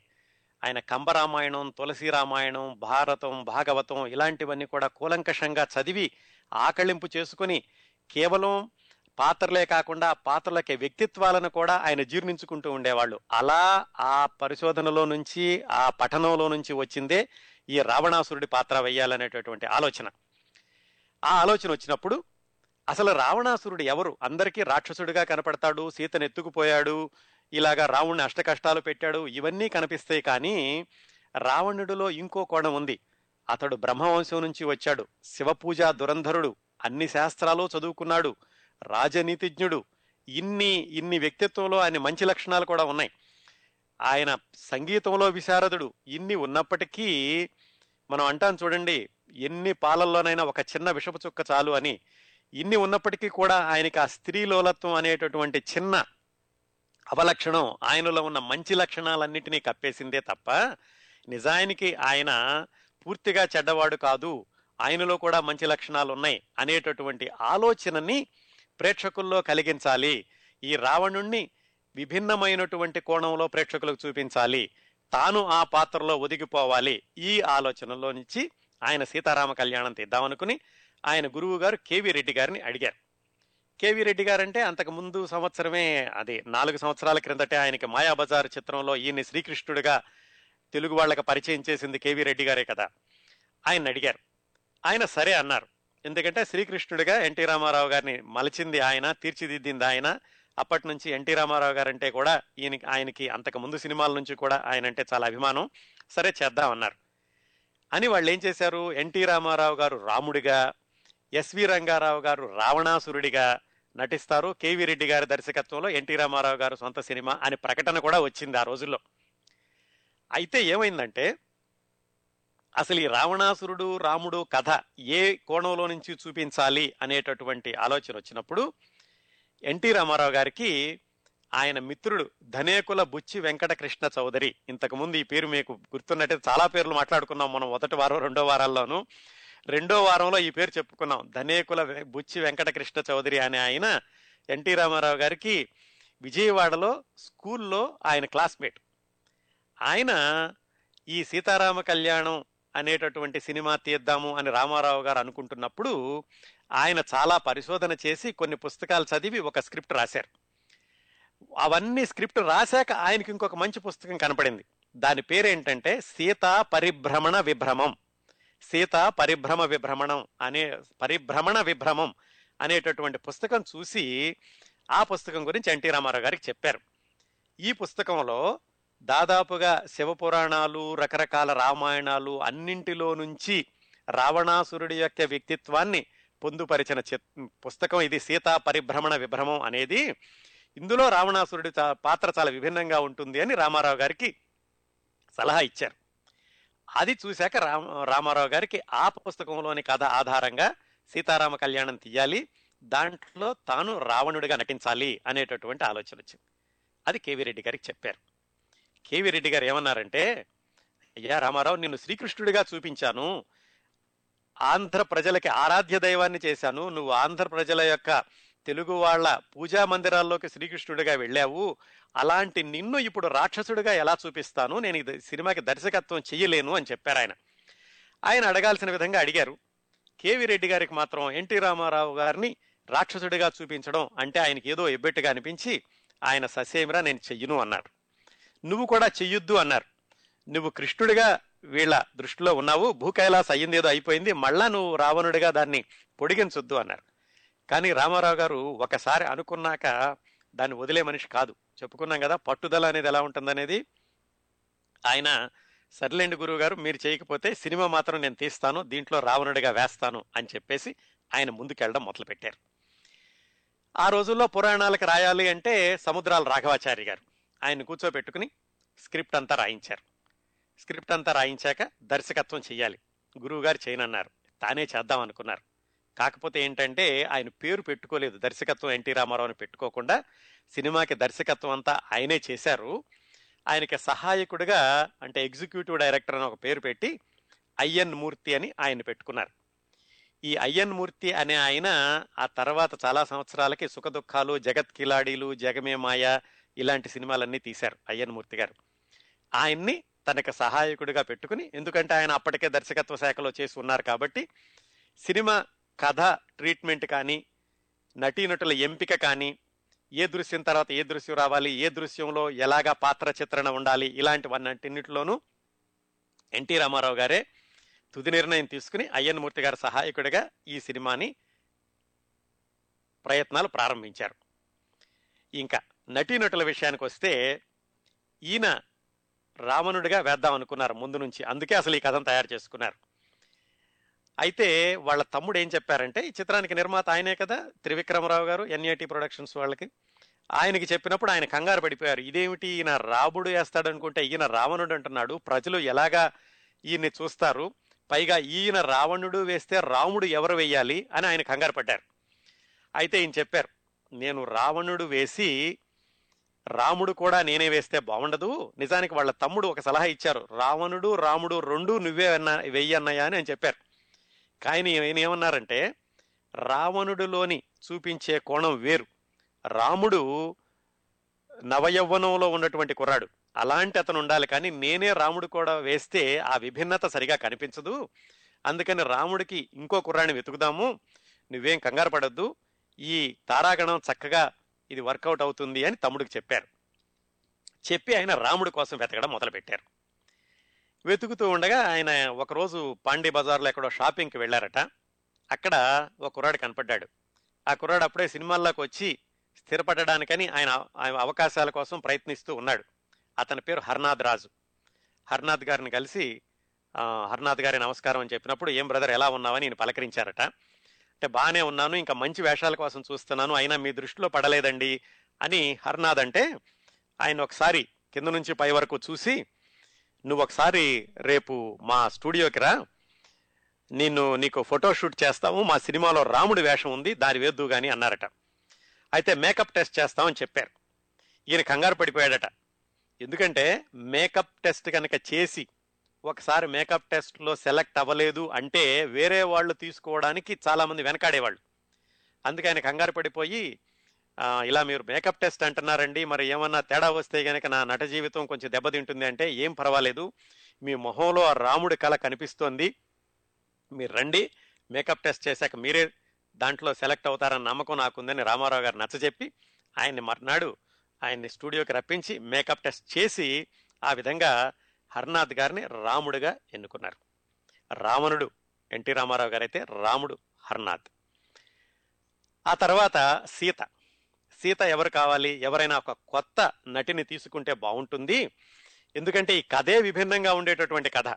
ఇలా విభిన్నంగా ఉండేటువంటి కథలో సీత పాత్రకి ఒక కొత్త నటిని ఎంపిక చేసుకుంటే బాగుంటుంది అని ఆయన రాణి రత్నప్రభ అనేటటువంటి సినిమా చూడడం తటస్థించింది. అందులో ఒక నాట్య సన్నివేశం ఉంది. ఆ నాట్య సన్నివేశం చూసి ఎందుకో ఆయనకి ఆ నాట్యం చేసినటువంటి అమ్మాయిలో సీత పోలికలు కనపడినాయి మళ్ళా ఒకసారి వెనక్కి తిప్పి చూసి ఆ డాన్సును రెండు మూడు సార్లు చూశాక ఆ అమ్మాయిని పిలిచారు సీత పాత్రకి. ఆ అమ్మాయి పేరు మణి. ఆ మణి అన్న ఆవిడని పిలిచి ఆవిడని సీత పాత్రకని ఎంపిక చేసుకుని ఆవిడ పేరు తర్వాత గీతాంజలి అయింది. ఈ సినిమాలో మణి అనే ఉంటుంది. ఆవిడ ఆత్మకథలో రాసుకుంటూ గీతాంజలి గారు తన గురించి రాసుకుంటూ చెప్పుకున్నారు. నాకు నట జీవితానికి ప్రాణం పోసింది మొట్టమొదటిసారిగా నుదుటి మీద తిలకం దిద్ది అమ్మా నువ్వు సీతమ్మ తల్లిలో ఉన్న లక్షణాలన్నీ నీలో కనిపిస్తున్నాయి. సీతమ్మ పాత్రతోటి నువ్వు ప్రవేశిస్తున్నావు. నీకు భవిష్యత్తు బాగుంటుంది అని నన్ను దీవించింది. సొంత చెల్లెల్లాగా చూసుకుంది ఎన్టీ రామారావు గారు అని గీతాంజలి గారు రాసుకున్నారు. వాళ్ళిద్దరి అనుబంధం అన్నా చెల్లెళ్ళ అనుబంధం ఎంతలా కొనసాగిందంటే గీతాంజలి గారి తల్లి తర్వాత రోజుల్లో ఈ సినిమా విడుదల విడుదలైపోయిన చాలా సంవత్సరాలకి గీతాంజలి గారి తల్లి మంచం మీద ఉందని తెలిసి ఎన్టీ రామారావు గారు వెళ్ళి పలకరించడానికి వెళ్ళినప్పుడు ఆయన అక్కడ ఉండగానే ఆమె తల్లి మరణించడం ఆ తర్వాత మూడు నాలుగు గంటల పాటు అక్కడే ఉంది ఎన్టీ రామారావు గారు ఆ వ్యవహారాలన్నీ చూడడం జరిగిందట. ఇవన్నీ గీతాంజలి గారు ఒక ఇంటర్వ్యూలో గుర్తు చేసుకున్నారు. ఆ విధంగా మణి అన్న పేరుతోటి గీతాంజలి గారు ఈ సినిమాలో సీత పాత్రకి సెలెక్ట్ అయ్యారు. లక్ష్మణుడిగానేమో శోభన్ బాబు ఆయన కూడా అప్పుడే పైకొస్తూ ఉన్నారు సినిమాల్లోకి ఇంకా ఆయనకి పెద్ద పేరు రాలేదు. ఆయన మొట్టమొదటిసారిగా కూడా రామారావు గారు నటించిన సినిమా దైవబలం అనుకుంటాను దాంట్లో చిన్న పాత్ర వేశారు. ఈ సినిమాలో లక్ష్మణుడిగా శోభన్ బాబు గారిని ఎంచుకున్నారు. అలాగే భరతుడిగా ఇంకొక నటుడు వేశాడండి. ఈ నటుడు తర్వాత రోజుల్లో దర్శకుడు కూడా అయ్యాడు. ఆయన పేరు కొమ్మినేని శేషగిరిరావు. ఆయన భరతుడిగా వేశాడు. కొమ్మినేని శేషగిరిరావు అంటే ఎవరంటే ఆయన గుంటూరు నుంచి వచ్చాడు. ఆయన ప్రఖ్యాత సంగీత దర్శకుడు చక్రవర్తి గారు ఉండేవాళ్ళు కదా. చక్రవర్తి గారి పేరు కొమ్మినేని అప్పారావు. మనం చాలా వారాల క్రితం ఆయన గురించి మాట్లాడుకున్నాం. ఆయన సోదరుడు కొమ్మినేని శేషగిరిరావు. ఆయన సీతారామ కళ్యాణ సినిమాలో భరతుడిగా ఎంపిక చేశారు. అయితే ఈ రామారావు గారు ఎప్పుడైనా సరే పౌరాణిక చిత్రాల షూటింగ్ జరిగేటప్పుడు మామూలు సినిమాల్లో కూడా ఆయన నియమనిష్టలతో ఉండేవాడు. పౌరాణిక సినిమాలు అనేసరికి ఇంకా చాలా నియమనిష్టలతోటి ఉంటూ ఉండేవాళ్ళు. ఆయన ఈ ఎన్టీ రామ హర్నాథ్ గారికేమో సిగరెట్లు కాల్చే అలవాటు ఉందట. ఈ షూటింగ్ జరుగుతున్నప్పుడు ఆయన కిరీటం తీసి పక్కన పెట్టి బయటకెళ్ళి సెట్ బయట వరండాలో అటు ఇటు తిరుగుతూ సిగరెట్లు కలుస్తూ ఉండేవాడట ఈ శ్రీరాముడి వేషంలోనే. ఎవరో చెప్పారట రెండు మూడు సార్లు ఈయన ఇలా చేస్తున్నారు అని. రామారావు గారికి ఏమిటంటే పౌరాణిక సినిమాలు తీసేటప్పుడు సెట్ బాయ్ దగ్గర నుంచి సెట్లో ఉన్న వాళ్ళందరూ కూడా నియమనిష్టలతోటే ఉండాలి. ఆ పాత్రల్ని పాత్రలుగానే చూడాలి పాత్రధారుల్ని చూడకూడదు అనేటటువంటి నియమం ఒకటి ఉండేది. ఆయన రెండు మూడు సార్లు విని సరే మానేస్తాడేమో అని ఊరుకున్నారు.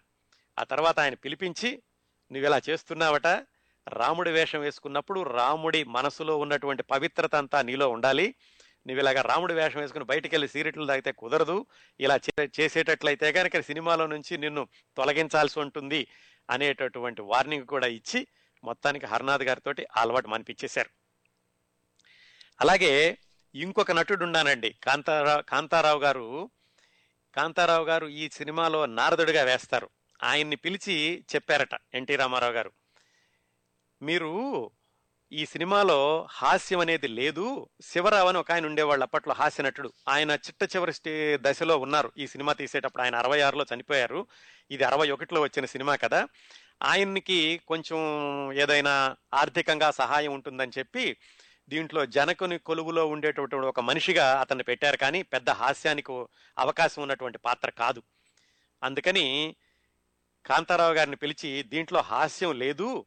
మీ పాత్రలోనే ఎంతో కొంత హాస్యం చమక్కులు ఉండేలాగా ఆ సంభాషణ మలుచుకోవడం కానీ అది కానీ ప్రేక్షకులకి కొంచెం విశ్రాంతి ఉండేలాగా మీ పాత్రతోటి చెయ్యండి అని కాంతారావు గారిని పిలిచి ఆయనకి నారదుడు పాత్ర ఇచ్చి అలా చెప్పారట. అందుకనే ఆయన చెప్పినటువంటి విషయంతో కాంతారావు గారు కొంచెం సంభాషణల్లో ఎక్కువ చనువు తీసుకుని ఇతను రావణుడు కదా ఆయన నారదుడు. అందుకని రావణుణ్ణి కొంచెం ఏడిపించవచ్చు కొంచెం ఆ విధంగా కొంచెం సంభాషణలు కూడా కొంచెం ఎక్కువగా చెప్పినప్పటికీ కూడా ఈయనేమి అనుకోకుండా కరెక్ట్గా చెప్పారు మంచిగా చేశారు అని ఆ కాంతారావు గారిని ప్రోత్సాహపరుస్తూ ఉండేవాళ్ళట. ఆ విధంగా నారదుడు లక్ష్మణుడు రాముడు సీత భరతుడు అందరూ కూడా సిద్ధమయ్యారు. ఇంకా ఈయన సినిమా షూటింగ్ మొదలైంది. ఈ సినిమా షూటింగ్ మొదలైనప్పుడటండి అందరినీ కూడా మిగతా వాళ్ళందరినీ కూడా ఎవరిని పేరులతో పిలిచేవాళ్ళు కదట. రామ లక్ష్మణ అనే పిలుస్తూ ఉండేవాళ్ళు. నిర్మాత ఆయన. దర్శకుడు ఆయన. పేరుకి తమ్ముడు పేరున్నాగా నిర్మాత ఆయన దర్శకుడు ఆయన. ఇన్నున్నప్పుడు ఇన్ని ఉన్నప్పుడు ఒత్తిళ్ళు చాలా ఉంటాయి.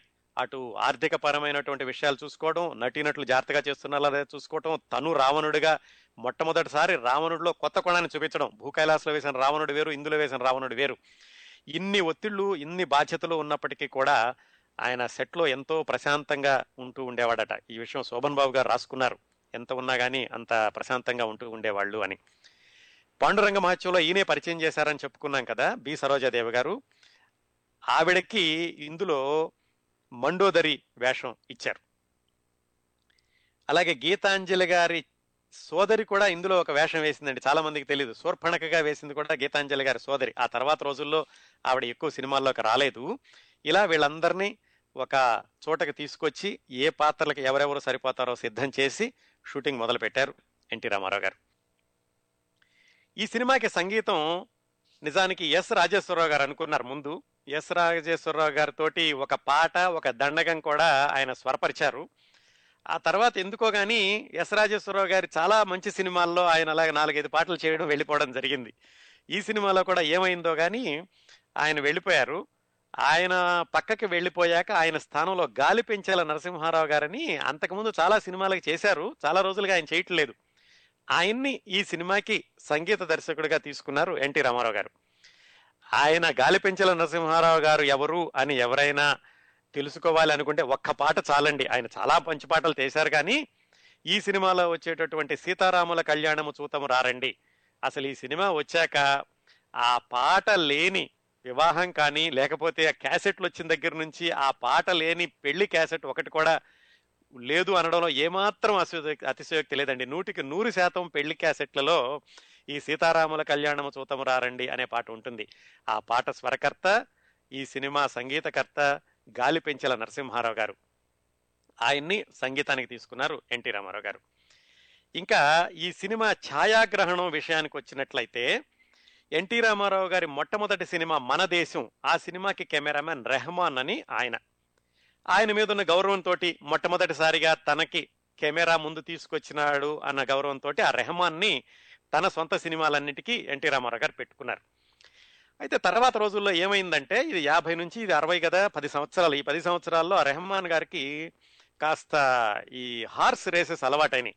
గుర్ర పందాలు పట్టుకుని ఆయన ఎప్పుడు పడితే అప్పుడు షూటింగ్కి డుమ్మా కొట్టేస్తూ ఉండేవాడు రామారావు గారికి కొంచెం కష్టం అనిపించింది. ఆయన మొట్టమొదటిసారిగా దర్శకత్వం వహిస్తూ చేస్తున్న సినిమా ఎన్నో బరువు బాధ్యతలు ఒత్తిళ్ళు వీటి మధ్యలో మళ్ళా కెమెరామ్యాన్ ఈ రోజు రాలేదు రేపు వస్తాడో లేదో తెలీదు ఇలాంటి విషయాలన్నీ తీసుకోవాలంటే ఆయనకి చాలా కష్టంగా అనిపించింది.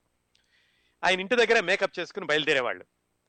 ఒకరోజు మేకప్ చేసుకుని స్టూడియోకి వెళ్ళడానికి బయలుదేరుతుండగా ఎవరో వచ్చి చెప్పారు కెమెరామ్యాన్ లేడండి ఆయన ఇంకా రాలేదు ఎక్కడున్నాడో కూడా తెలియదు అని. మరి సహజంగానే కొంతకాలం భరించగలరు కానీ ఎంత ఎల్లకాలం భరించలేరు కదా? ఆయన వెంటనే ఏం చేద్దామని ఆలోచించి ఆయనకు ఒక వ్యక్తి గుర్తొచ్చాడు. అతను ఎవరంటే బొంబాయిలో బాబుబాయి మిస్త్రి అని ఒక ఆయన ఉన్నారు. అతని దగ్గర అసిస్టెంట్గా పనిచేస్తున్నాడు. ఆ కుర్రాడు చాలా రోజులుగా ఎన్టీ రామారావు గారి దగ్గరికి వస్తున్నాడు. నన్ను తెలుగు సినిమాల్లో పనిచేసే అవకాశం ఇవ్వండి అని. ఆ కుర్రాడు గుర్తొచ్చి సరే ఆ కుర్రాడిని పిలుచుకురండి అని చెప్పి స్టూడియోకి వెళ్ళి ఆ రోజు షూటింగ్ క్యాన్సిల్ చేయకుండా అతనితోటి ఒక షాట్ తీయించారు. ఒక చిన్న దృశ్యం తీసి ఆ దృశ్యం తీశాక చూసుకుని ఆయన్నే ఈ సినిమాకి ఛాయాగ్రహణ దర్శకుడిగా కొనసాగించారు. అతని పేరు రవికాంత్ నగాయిచ్ తర్వాత చాలా అద్భుతమైనటువంటి సినిమాలకి ఆయన ఛాయాగ్రహణ దర్శకత్వం వహించారు. అలాగే ఆయన మహాబలుడైన ఒక సినిమాకి కూడా ఆయన దర్శకత్వం చేశారు రవికాంత్ నగాయిచ్ ఆ విధంగా రవికాంత్ నగాయిచ్ని తెలుగు తెరకి పరిచయం చేసింది కూడా ఎన్టీ రామారావు గారు. తాను మొట్టమొదటిసారిగా దర్శకత్వం వహించిన ఈ సీతారామ కళ్యాణం సినిమా ద్వారా అన్నమాట. ఈ సినిమాలో ఈ కెమెరామ్యాన్ యొక్క గొప్పతనం ఎక్కడుంటుందో చూడాలి అంటే ఒక దృశ్యం చెప్తాను. చాలా చెప్పుకోవచ్చు ఒక దృశ్యం చెప్తాను. ఏమిటంటే రావణాసురుడికి పది తలలు ఉంటాయి. పది తలల్లోనూ ఎన్టీ రామారావు గారే కనిపించాలి కదా. అందుకని ఆ పది తలలు తీయడం కోసమని ఆ ఫిలింని పది సార్లు ఎక్స్పోజ్ చేసేవాళ్ళటండి. అంటే ఈ సినీ నిర్మాణ ప్రక్రియతోటి కొంచెం ఏమైనా పరిచయం ఉన్న వాళ్ళకి అర్థమవుతుంది. అంటే మనం ద్విపాత్రాభినయం చేసినప్పుడు ఇప్పుడున్నటువంటి కంప్యూటర్ గ్రాఫిక్స్ ఈ ఆధునిక పరిజ్ఞానం లేని రోజుల్లో ద్విపాత్రాభినయం చేయాలంటే ఒక పాత్రతోటి ఆ సీన్ తీసి మళ్ళా రీల్ వెనక్కి తిప్పి అతన్ని పక్కకు జరిపి మాస్క్ షాట్ అంటారు. మాస్క్ చేసి అలా తీయాలి. అలా తీసేవాళ్ళు ఈ గ్రాఫిక్స్ లేని రోజుల్లో. మరి ఈ యాభై సంవత్సరాల క్రిందట ఈ సినిమా తీసినప్పుడు ఇంకా అసలు ఏమీ సాంకేతిక పరిజ్ఞానం లేదు కాబట్టి పది తలలు తీయాలంటే పదిసార్లు ఆయన ఎక్స్పోజ్ చేశాట ఫిలింని. ఇదంతా కూడా కెమెరామ్యాన్ యొక్క గొప్పతనం. అలాగే నిజానికి ఇందులో చాలా సీన్లు ఏది రామలక్ష్మణుల్ని విశ్వామిత్రుడు అడవులకు తీసుకెళ్ళడం తాటకిని వధించడం అహల్య శాపం ఇలాంటివన్నీ కూడా అడవుల్లో తీయాల్సినవి అవుట్డోర్లో అలా కాకుండా సినిమా స్టూడియోలోనే సెట్టింగ్ వేసి ఇలాంటి వాటన్నిటిని తీసి అవి నిజంగా బయట తీశారు అనేటటువంటి భ్రమ కలిగించిన వ్యక్తి కూడా రవికాంత్ నగాయిచ్ ఈ కెమెరామ్యాన్. ఆ తర్వాత గులేబ కావళి కదా శ్రీకృష్ణ పాండవీయం వరకట్నం ఇలాంటి సినిమాలన్నిటికీ కూడా ఆయనతోటే ఆయన సంఖ్య ఛాయాగ్రహణ దర్శకత్వాన్ని కొనసాగించారు. ఇంకా చాలా ట్రిక్స్ చేశారండి. ఈ సినిమా చూస్తూ ఒకసారి మీరు అనుకుంటే గనక ఎన్టీ రామారావు గారి దర్శకత్వం కెమెరామ్యాన్ కూడా ఎలా తీశాడు అనేటటువంటి కోణంలో చూస్తే రవికాంత్ నగాచ్ యొక్క గొప్పతనం కనిపిస్తూ ఉంటుంది దీంట్లో. ఇంకా ఈ సినిమా తీసేటప్పుడు తీసేటప్పుడటండి ఎన్టీ రామారావు గారు ఒక యజ్ఞంలాగా భావించేవాళ్ళట ఈ సినిమా నిర్మాణాన్ని. ఇందులో ఒక యజ్ఞం సీన్ ఉంది. ఆ యజ్ఞానికి సంబంధించిన సీను చేసేటప్పుడు ఆవు నెయ్యి పోస్తారు మామూలుగా యజ్ఞంలో. ఈయన నిజంగానే ఆవు నెయ్యిని తెప్పించి ఆ హోమగుండంలో పోసి ఆ సీను చిత్రీకరించారట. అలాగే ఈ రావణాసురుడు కైలాస పర్వతాన్ని ఎత్తేటటువంటి దృశ్యం ఉంటుంది. అది ఎలా తీయాలి? ఈయనే కదా దర్శకుడు ఈయనే ఆ దృశ్యాన్ని ఊహించాలి. ఎలా ఊహించాలి?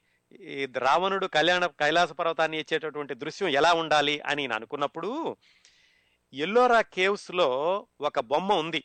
ఎల్లోరా గుహల్లో కైలాస పర్వతాన్ని రావణుని ఎత్తేటటువంటి ఒక శిల్పం ఎల్లోరా గుహల్లో ఉంది. ఆ దృశ్యాన్ని చూసి అదే విధంగా ఉండేలాగా ఈ సినిమాలో చిత్రీకరించారు ఎన్టీ రామారావు గారు. అలాగే ఇంకొక దృశ్యం ఉంటుందండి దీంట్లో. ఏమిటంటే ఈ నారదుడు చెబుతాడనమాట ఈ కైలాస పర్వతానికి వెళ్ళి నువ్వు తపస్సు చేస్తే శివుడు వస్తాడని. ఈయన వెళ్ళి రావణాసురుడు వెళ్ళి శివుని చూడాలని తపస్సు చేస్తే ఆయన ఎంతసేటికి రాబోయే రాకపోయేసరికి ఆత్మార్పణ చేసుకునే మార్గంలో తన పేగుల్ని తీసి తంత్రులుగా మార్చి వీణానాదం చేస్తాడు ఎన్టీ రామారావు గారు. చూడండి ఒకసారి. అది ఒక్కటి చాలండి. ఆ ఒక్క దృశ్యం చూస్తే ఈయన్ని విశ్వవిఖ్యాత నట సార్వభౌమ అని ఎందుకన్నారో తెలుస్తుంది. ఆ ఆ వీణా తంత్రుల్ని పేగుల్ని వీణలుగా తీసి మోగించేటప్పుడు వచ్చేటటువంటి వీణానాదాన్ని చేసిన వ్యక్తి ప్రఖ్యాత ఆ వైణికుడు ఆయన ఈమని శంకర శాస్త్రి గారు ఆయన కీర్తిశేషులు ఈమని శంకర శాస్త్రి గారు ఆయన ఆ వీణానాదాన్ని ఇచ్చారు. దాన్ని ఈ దృశ్యానికి వాడుకున్నారు ఆయన.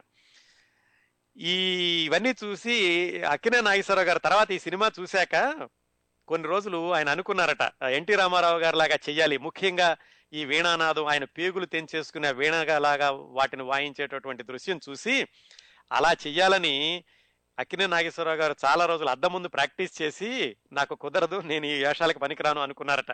ఇది కూడా అక్కినే నాగేశ్వరరావు గారు తన ఆత్మకథలో ఒక చోట రాసుకున్నారు. ఎన్టీ రామారావు గారికి తనకి పౌరాణిక చిత్రాల్లో ఉండేటటువంటి వ్యత్యాసాన్ని గుర్తు చేసుకుంటూ రాసుకున్నారు. కరెక్ట్గా ఈ సీతారామ కళ్యాణంలో ఆయన చేసిన దృశ్యాన్ని నేను అనుకరిద్దామని చాలాసార్లు ప్రయత్నించాను కానీ నాకు సంతృప్తిగా రాలేదు అని ఆయన చెప్పుకున్నారు.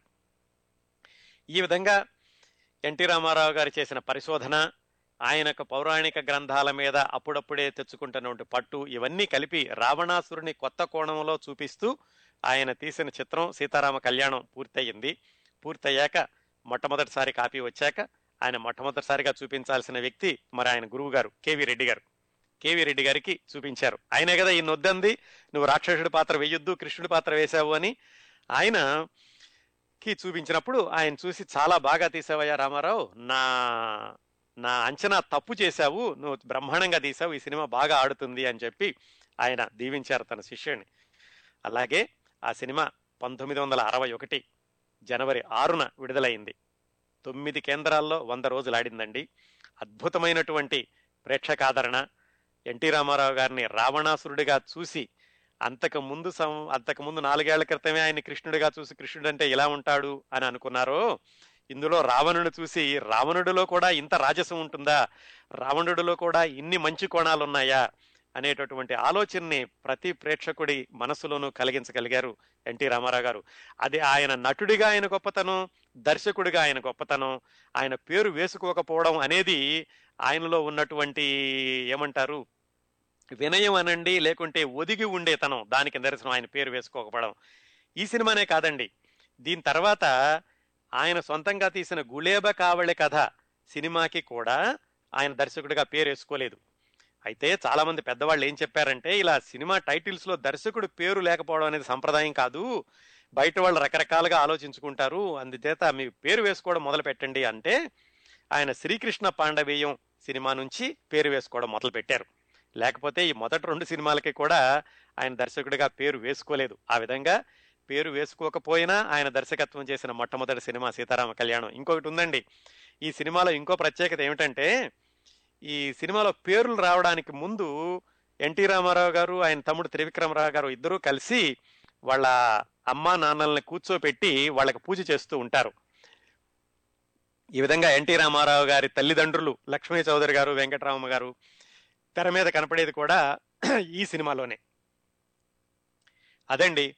ఆయన సీతారామ కళ్యాణం చిత్రంలో ఎన్టీ రామారావు గారు రావణుణ్ణి తీర్చిదిద్దిన విధానం మిగతా కథను తీర్చిదిద్దిన విధానం ఆయన యొక్క దర్శకత్వ ప్రతిభ ప్రతి దృశ్యంలోనూ కనిపిస్తూ ఉంటుంది. ఈ రావణుడి పాత్ర మీద ఆయనకి ఆసక్తి ఎన్ని రోజులైనా కానీ తగ్గలేదు. అందుకనే పంతొమ్మిది వందల డెబ్బై ఒకటిలో శ్రీకృష్ణ సత్యలో కొంతసేపు రావణుడి పాత్ర వేశారు.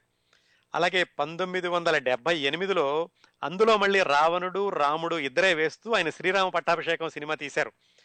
కానీ ఆయనే చెప్పారట నేను మళ్ళీ ఆ సీతారామ కళ్యాణంలో నటించినటువంటి రావణుడి పాత్రని మళ్ళీ నేను పునఃసృష్టి చేయలేకపోయాను ఇప్పటికీ నాకు ఆ పాత్రే రావణుడు అంటే అని ఆయనే చెప్పారట ఒక సందర్భంలో. అవండి సీతారామ కళ్యాణ చిత్ర విశేషాలు. ఎన్టీ రామారావు గారు దర్శకుడిగా మారి అంటే దర్శకుడిగా నటుడిగా కొనసాగుతూ దర్శకుడిగా కొత్త అవతారం ఎత్తి తీసిన సినిమా సీతారామ కళ్యాణం చిత్ర విశేషాలు. ఈ సీతారామ కళ్యాణం అనుకున్నప్పుడు మనకి గుర్తొచ్చే పాట సహజంగానే సీతారాముల కళ్యాణము చూతం రారండి. ఆ పాటతోటి ఈ రావణుడి పాత్రతోటి ఎన్టీ రామారావు గారు తెలుగు ప్రేక్షకుల మీద పౌరాణిక చిత్రాలు పౌరాణిక పాత్ అంటే సరికొత్త కోణాన్ని ఆయన కలిగేలాగా చేశారు. ఇంకా ఎన్టీ రామారావు గారు దర్శకత్వంలో ఎన్ని సినిమాలు వచ్చినప్పటికీ నటుడిగా ఎన్ని సినిమాలు వచ్చినప్పటికీ అన్ని సినిమాలు ఒక ఎత్తు ఈ ఒక్క సినిమా ఒక ఎత్తు అనేటటువంటి సినిమా ఇంకో సినిమా అండి. ఆ ఇంకో సినిమా గురించి ఈ పాట విన్నాక మాట్లాడుకుందాం. ఇంకొక విషయం ఏమిటంటే పాట వినబోయే ముందు ఈ సీతారామ కళ్యాణం చిత్రం వరకు కూడా ఎన్టీ రామారావు గారు నిర్మించిన చిత్రాలు ఒక్కొక్క సినిమా ఒక్కొక్క మెట్టే ఒక్కొక్క మెట్టే ఆయన పైకెక్కిస్తూ వచ్చింది. మొదటి రెండు సినిమాలు సరిగా ఆడలేదు. జయసింహ బాగా ఆడింది పాండురంగ మహత్యం బాగా ఆడింది. అది ఒక్కొక్క మెట్టు పైకి తీసుకెళ్తుంటే ఈ సీతారామ కళ్యాణం సినిమా ఒకేసారి ఆయన బ్యానర్ని అంటే ఆ ఎన్ఏటి బ్యానర్ని పది మెట్లు పైకి ఎక్కించింది ఈ సీతారామ కళ్యాణం సినిమా. అదండి ఈ సినిమా గొప్పతనం. ఇంకొక విశేషం కూడా ఉందండి. ఇందాక మీకు చెప్తానన్నాను విశ్వవిఖ్యాత నట సార్వభౌమ అనేటటువంటి బిరుదు ఎలా వచ్చింది అని. అది ఎలా వచ్చిందంటే ఈ సీతారామ కళ్యాణం సినిమా మామూలు సామాన్య ప్రేక్షకుల్నే కాకుండా అప్పట్లో పీఠాధిపతులను కూడా ఆకట్టుకుండ ఆకట్టుకుందటండి. ఎలాగంటే ఈ సాధారణంగా పీఠాధిపతులు చాలా నిష్ఠతో ఉంటారు నియమ నిష్ఠలతో ఉంటారు వాళ్ళు ఈ సినిమాలో ఇలాంటి వినోదాలకి దూరంగా ఉంటారు. అలాంటి రోజుల్లో కూడా కంచి పీఠాధ్యక్షుడు పరమాచార్య చంద్రశేఖర సరస్వతి స్వామి స్వామి అనే ఆయన ఈ సినిమా గురించి విని ప్రత్యేకంగా ఈ సినిమాని చూసి మన తారక రామారావు గారి నటనకి సంభ్రమాశ్చర్యాలకు లోనై ఆయన పులకించిపోయి ఎన్టీ రామారావు గారిని ఆశీర్వదించి ఆయన ఇచ్చిన బిరుదు విశ్వవిఖ్యాత నట సార్వభౌమ. ఆ విధంగా పరమాచార్య చంద్రశేఖర సరస్వతి స్వామి గారు ఇచ్చినటువంటి బిరుదండి ఈ విశ్వవిఖ్యాత నట సార్వభౌమ అనేది. అక్కడ నుంచి ఇన్ని ఆ బిరుదుతోటి పిలవడం మొదలైంది. ఆ బిరుదుకి సార్థకత ఆయన అప్పటికే కలిగించారు. ఆ తర్వాత ప్రతి సినిమాతోటి ఆయన నిలబెట్టుకున్నారు. కానీ ఆ మొదలైంది మాత్రం ఆ సినిమాతోటి ఇంకొక బిరుదు కూడా ఉందండి. ఎక్కువగా ప్రసిద్ధ ప్రాచుర్యంలోకి రాలేదు కానీ ఆయనకి అభినవ రామరాయ అని ఇంకొక బిరుదు కూడా ఉంది. ఆ బిరుదు ఎప్పుడు వచ్చిందంటే లవకుశ సినిమా అయ్యాక శృంగేరి పీఠాధిపతి ఆ లవకుశ సినిమాని చూసి అభినవ రామరాయ అనేటటువంటి బిరుదు ఇచ్చారు. ఈ ఉదాహరణలు ఎందుకు చెప్పానంటే ఎన్టీ రామారావు గారు ప్రభావితం చేసింది కేవలం సాధారణ ప్రేక్షకుల్ని మేధావులైన ప్రేక్షకుల్నే కాదు ఎంతో నియమనిష్టలతో ఉండేటటువంటి పీఠాధిపతుల్ని కూడా తన సినిమాలు చూసేలాగా చేసి తన పాత్రలతోటి ప్రభావితం చేసి వారితో కూడా దీవెనలు పొందినటువంటి ఔన్నత్యం ఆయన నటనలోనూ ఆయన దర్శకత్వంలోనూ ఉన్నదనడానికి ఈ సినిమా ప్రత్యక్ష దర్శనం. నమస్కారం అండి టోరీ లవికి స్వాగతం. నమస్కారం అండి నా పేరు వల్గూరు చిట్టినరాజు చూస్తాను నుంచి. అయ్యా చిట్టనరాజు గారు బాగున్నారా? ఫస్ట్ క్లాస్ ఫస్ట్ టైం ఉంటున్నాను ప్రోగ్రామ్. నా కార్యక్రమం నా కార్యక్రమానికి మీతో వినబడే అదృష్టం కలిగింది. వినిపించుకునే అదృష్టం. ఏదో అంత సీన్ లేదు కానీ అంటే ఈ- ఈ- ఫేస్బుక్లోకి వెళ్ళాను కదా అందులో లింక్ కనపడగానే కొట్టాను అనమాట అది. ఆ, చాలా చాలా చాలా బాగుంది. ఎన్టీ రామారావు గారి దర్శకత్వం గురించి చాలా మంచి విషయాలు సేకరించారు. మీకు రామారావు గారితోటి ఆ, నాకు పరిచయం ఉంది. ముఖ్యంగా మీరు చెప్పిన అక్కినే నాగేశ్వరరావు గారు ఉదంతా నాకు బాగా తెలుసు. చెప్పండి. ఆయనే ఆయనే చెప్పేవారు. నేను పౌరాణికాలు చేయగలిగిన. కానీ నాకు చాలా లిమిటేషన్స్ ఉన్నాయి. మా బ్రదర్ కంటే నేను బాగా చేయలేను కొన్ని కొన్ని పాత్రలు ఆయనే చెప్పుకునేవారు ఎప్పుడు కూడా ఇప్పుడు ఇటుకి వెళ్ళినా కూడా ఆ మాట వస్తుంటుంది ఆయన తోటి ఆ, సో చాలా చాలా బాగుంది. కంగ్రాచులేషన్స్ మీరు ఇంకా ప్రతి వారం వింటూ ఉంటాను మీ ప్రాణాలు. తప్పనిసరిగా. ఎన్టీ రామారావు గారి గురించి మీ జ్ఞాపకాలు ఏమైనా చెప్పండి? రామారావు గారి గురించి నేను పర్సనల్ పరిచయం ఎక్కువ. నేను మొట్టమొదటిసారి ఆయన సినిమా షూటింగ్ ఒకసారి చూశాను మెడ్రాసులో ఎప్పుడో. ఆ, అది జయలలిత జయలలిత కాదు ఆ, రోజుల్లో డాన్సర్స్ ఉండేవాడు పేరు జ్యోతిలక్ష్మి అనుకుంటాను ఆ జ్యోతిలక్ష్మితో డాన్స్ సీన్. అది నేను చేసింది. అది దానికి దర్శకత్వం వేదాంతం రాఘవయ్య గారు. చాలా చాలా నీట్గా చాలా బాగా జరిగింది ఆ షూటింగ్. తర్వాత వ్యక్తిగతంగా పరిచయం ఆయన చూస్తున్న చిన్నప్పుడు ఆయనకి ఒక ఎనభై బిజినెస్ మీటింగ్స్ నేను అరేంజ్ చేశాను. ఆయన చీఫ్ మినిస్టర్ చీఫ్ మినిస్టర్గా ఉన్నప్పుడు అమెరికాలో ఎన్ఆర్ఐస్ నుంచి ఆంధ్రప్రదేశ్కి ఇన్వెస్ట్మెంట్స్ కావాలి అనే మిషన్తో ఆయన వచ్చినప్పుడు హ్యూస్టన్లో ఒక ఎనభై బిజినెస్ మీటింగ్స్ నేను ఆయనకి అరేంజ్ చేశాను. అందులో కొన్ని విజయవంతం అయ్యాయని విన్నాను. నాకు స్పష్టంగా డీటెయిల్స్ తెలియదు చేత ఈ రామారావు గారితో పరిచయం అంటే నాకు ఎవరో చెప్పేవారు. పూర్వకాలంలో ఒక ఒక గదిలో పదివేల మందిని పెట్టి వాళ్ళ కళ్ళు మూసేసి ఒక వ్యక్తి లోపలికి వస్తే ఒక గొప్ప ఆయన వచ్చాడు అన్నది ఒక గాంధీ గారి విషయంలో జరిగేట అది మళ్ళీ ఎన్టీ రామారావు గారి విషయంలో జరిగేది. బాగా చెప్పారు అంటే ఒక ఒక- మనిషి ప్రెజెన్స్ అన్నమాట. అది మనం చూడక్కల. వాళ్ళ గదిలో ఉన్నది చూడక్కల మనకి తెలుస్తుంది. అటు అంత అంత పర్సనాలిటీ ఉన్న మనిషి ఎన్టీ రామారావు గారు. అవునండి. సో ఆయనతో నేను నాలుగైదు సార్లు కలుసుకోవడం జరిగింది. ఉమ్, సభ సభాపరంగాను విడిగాను కూడాను. కానీ ఆ, తరం వేరు అసలు ఆ- పద్ధతులే వేరు. అవును అవును అవును. అందులో చాలా నిబద్ధత ఉన్న మనిషి. ఆ మాటకు వస్తే ఎక్కడి నాగేశ్వర గారు ఎంత నిబద్ధతో మనిషి నిజంగాను. చాలా సంతోషం. మీ కార్యక్రమం వినడం సో వచ్చే వారి నుంచి వింటూ ఉంటాను. థ్యాంక్స్ అండి. Thank you very much. Srinivas గారు. థ్యాంక్స్ ఫర్ కాలింగ్ వింటూండి ఎన్టీ రామారావు గారు నటుడిగా దర్శకుడిగా నిర్మాతగా ఆ తర్వాత ముఖ్యమంత్రిగా ఎన్నో చేశారు ఆయన. ఆయన మొత్తం మూడు వందలు చిల్లర సినిమాలు చేశారు కదా. అన్ని సినిమాలు ఒక ఎత్తు. ఈ ఒక్క సినిమానే ఒక ఎత్తు అనడంలో ఏమాత్రం సంకోచం లేదు. ఎందుకంటే ప్రేక్షకులకి కనిపించేటటువంటి సినిమా ఒకటి. ఈ సినిమా నిర్మాణం వెనకాల ఉన్నటువంటి సంక్లిష్టతలు అలాగే ఆ నిర్మాణం అసలు ఆయన ఎలా చేశారు అనేది ఇప్పటికీ కూడా తలపండితిన తలపండిన సినీ పండితులకి సైతం అంతుపట్టని విశేషం అండి. అందుకని ఈ సినిమా ఒకటే ఒక ఎత్తు అని చెప్పుకోవచ్చు. చాలా వరకు పౌరాణిక చిత్రాల్లో ఏమిటంటే ఆ పాత్రల చిత్రణ మహా అయితే భక్తి భావం కొంచెం ఎక్కువగా ఉండడం ఇదే ప్రతిబింబిస్తూ ఉంటుంది కానీ పౌరాణిక చిత్రాలని ఆధునిక సమాజానికి అన్వయించి సామాజిక సమస్యలని ఆ పౌరాణిక చిత్రాల ద్వారా వాటిని ప్రతిబింబిస్తూ ప్రేక్షకులకి అందించడం అనేది చాలా తక్కువ చిత్రాల విషయంలో జరుగుతూ ఉంటుంది. అలాగా సామాజిక సమస్యలని పౌరాణిక చిత్రంలో రంగరించి ఆ సామాజిక సమస్యల్ని ఎక్కువగా చూపిస్తూ ప్రజల్లోకి చొచ్చుకుపోయిన సినిమా ఇప్పుడు మనం మాట్లాడకపోయే ఆ ఒకే ఒక్క సినిమా ఎన్టీ రామారావు గారి అన్ని సినిమాలు ఒకెత్తు ఈ సినిమా ఒకెత్తు అనుకుంటున్నామే ఆ ఒక్క సినిమా అన్నమాట. ఈ సినిమా గురించి చెప్పబోయే ముందు ఇంకొకసారి మనం రామారావు గారి పౌరాణిక పాత్రలని మనం సింహావలోకనం చేసుకుందాం.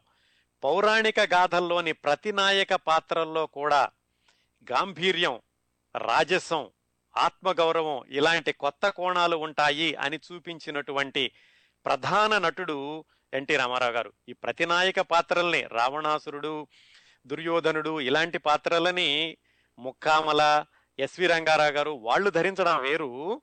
కృష్ణుడు రాముడు ధరించిన మనిషే దుర్యోధనుడు రావణాసురుడు కూడా ధరించి ఆ వాటిలోని గాంభీర్యాన్ని రాజసాన్ని ప్రేక్షకులకి విభిన్న కోణంలో పరిచయం చేసిన ఒకే ఒక్క నటుడు ఎన్టీ రామారావు గారు. అలాగే ఆయన ఈ పౌరాణిక చిత్రాల్లో సామాజిక స్పృహని కుల మత జాతి అహంకారాల మీద తిరుగుబాటు ధ్వని తిరుగుబాటు ధోరణిని ధ్వనించి ఈ ఇటు వైపు శ్రీకృష్ణుడు శ్రీరాముడు ఆయన ఆయనే రావణుడు దుర్యోధనుడు ఆయన ఆయనే అనేలాగా ఎన్నో చిత్రాలను తీర్చిదిద్దినప్పటికీ ఈ ఒక్క సినిమాలో ఆయన ప్రతిభ పదివేల కోణాల్లో ప్రతిబింబిస్తూ ఉంటుంది. ఇంకా ఆ సినిమా పేరు ఇంతసేపు చెప్పకపోవడం అనేది సమంజసం కాదేమో. ఆ సినిమా మరొకటి కాదండి. దానవీర సూరకర్ణ. ఈ దానవీర సూరకర్ణ సినిమా యొక్క ప్రత్యేకత ఏమిటంటే ఒకటి కాదు ప్రత్యేకతలు చాలా ఉన్నాయి. ఆ సినిమా నిర్మాణమే ఒక పెద్ద ప్రత్యేకత. దానిలో మనకందరికీ కనిపించేది ఎన్టీ రామారావు గారు మూడు వేషాలు వేశారు అని. కేవలం ఆయన మూడు వేషాలు వేయడమే కాదండి. అసలు ఆ మూడు వేషాలు ధరించడం ఆ సినిమా నిర్మాణం దాని వెనకాలన్న సంక్లిష్టత ఆలోచిస్తే ఇప్పటికి కూడా అది ఒక పెద్ద పరిశోధనా గ్రంథం అవుతుందండి.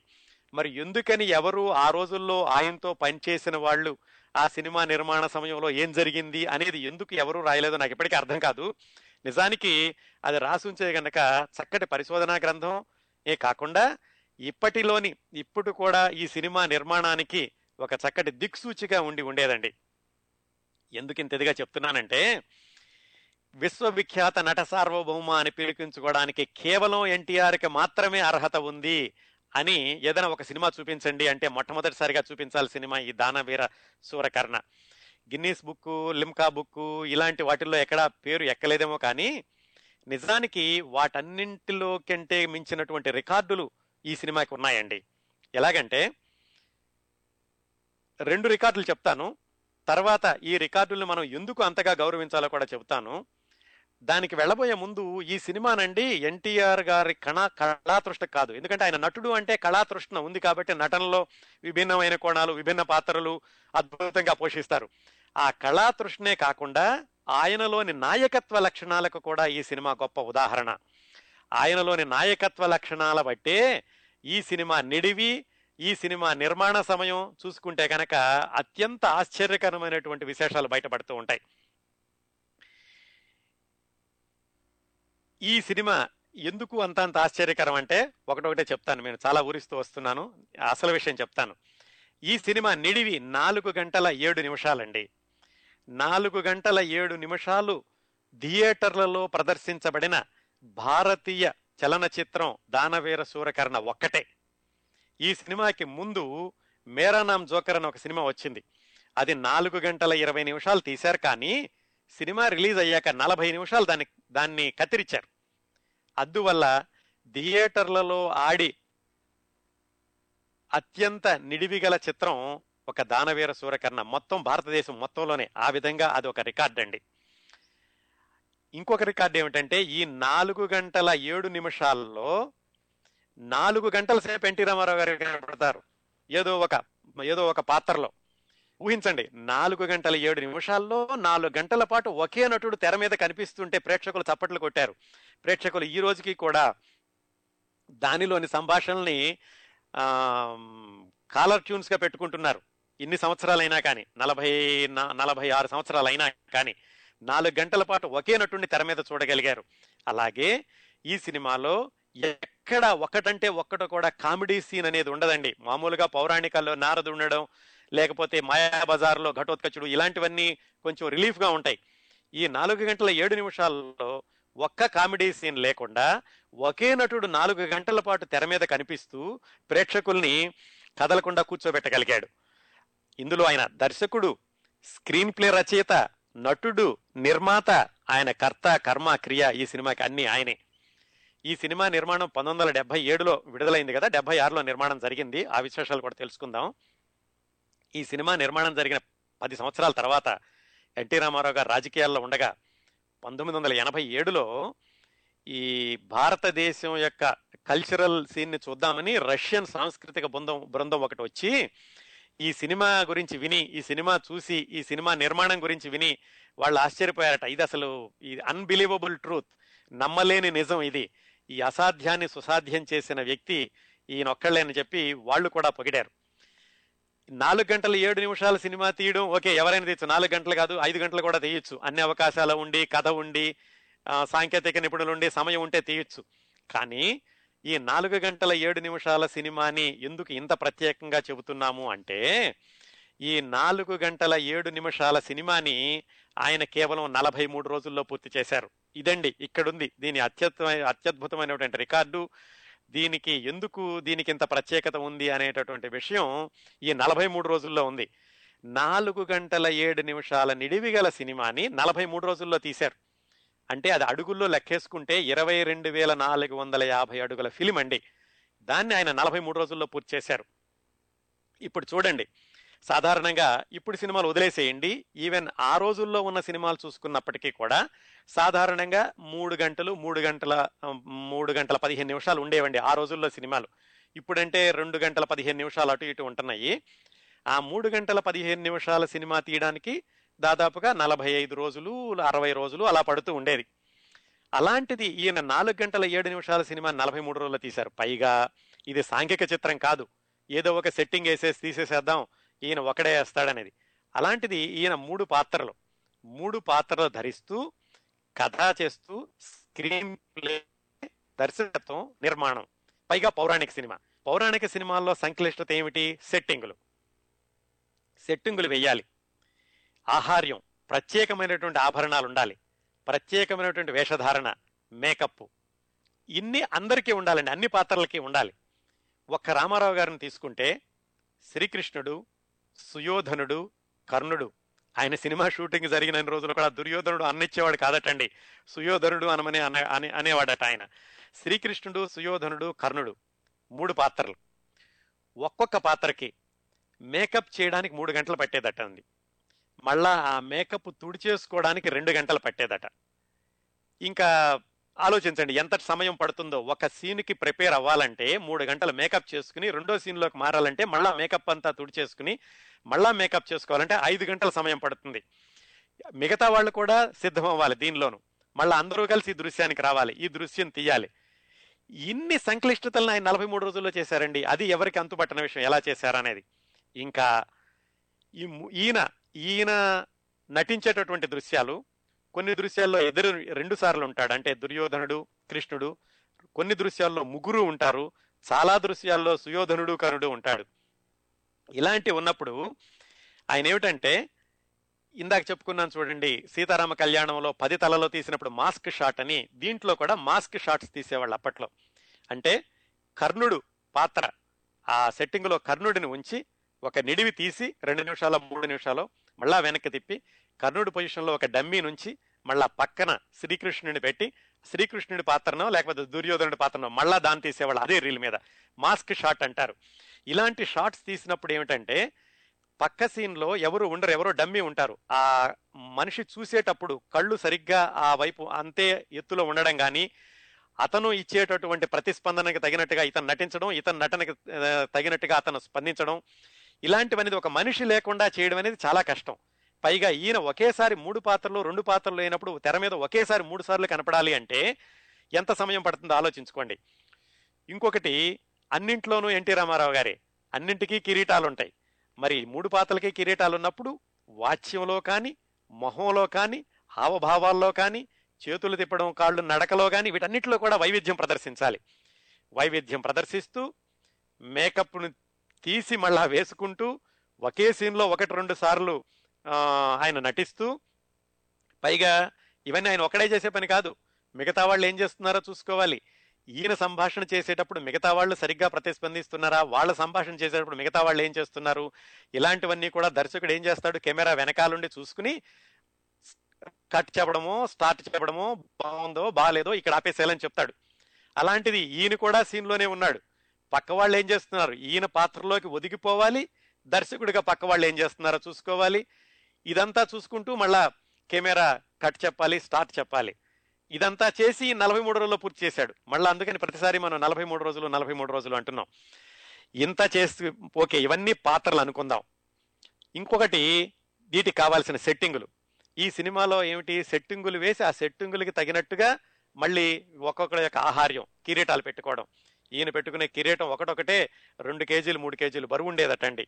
ఆ కిరీటాలు మార్చుకుంటూ పాత్రలు మార్చుకుంటూ స్వభావాలు మార్చుకుంటూ మిగతా వాళ్ళని చూసుకుంటూ సెట్టింగులు సరిగ్గా ఉన్నాయా లేదో చూసుకుంటూ నాలుగు గంటల ఏడు నిమిషాల సినిమాని ఆయన నలభై మూడు రోజుల్లో హైదరాబాద్ కదలకుండా తీశారండి. అది ఆ విధంగా ఈ సినిమా రికార్డ్ అనేది ఈ సినిమా నిర్మాణం వెనకాల ఏం జరిగింది అనేది ఎవరైనా కనుక పరిశోధన చేసి ఉంటే ఎన్నో ఆసక్తికరమైన విశేషాలు బయటపడి ఉంటాయి అనడానికి కూడా ఇంత చెప్పాల్సి వచ్చిందనమాట ఇలా గబగబా హడావుడిగా తీయడానికని చెప్పి ఎన్ని వాళ్ళు వాళ్ళు ఎన్ని రాజీ పడ్డారు ఎన్ని హడావుడిగా చేశారనడానికి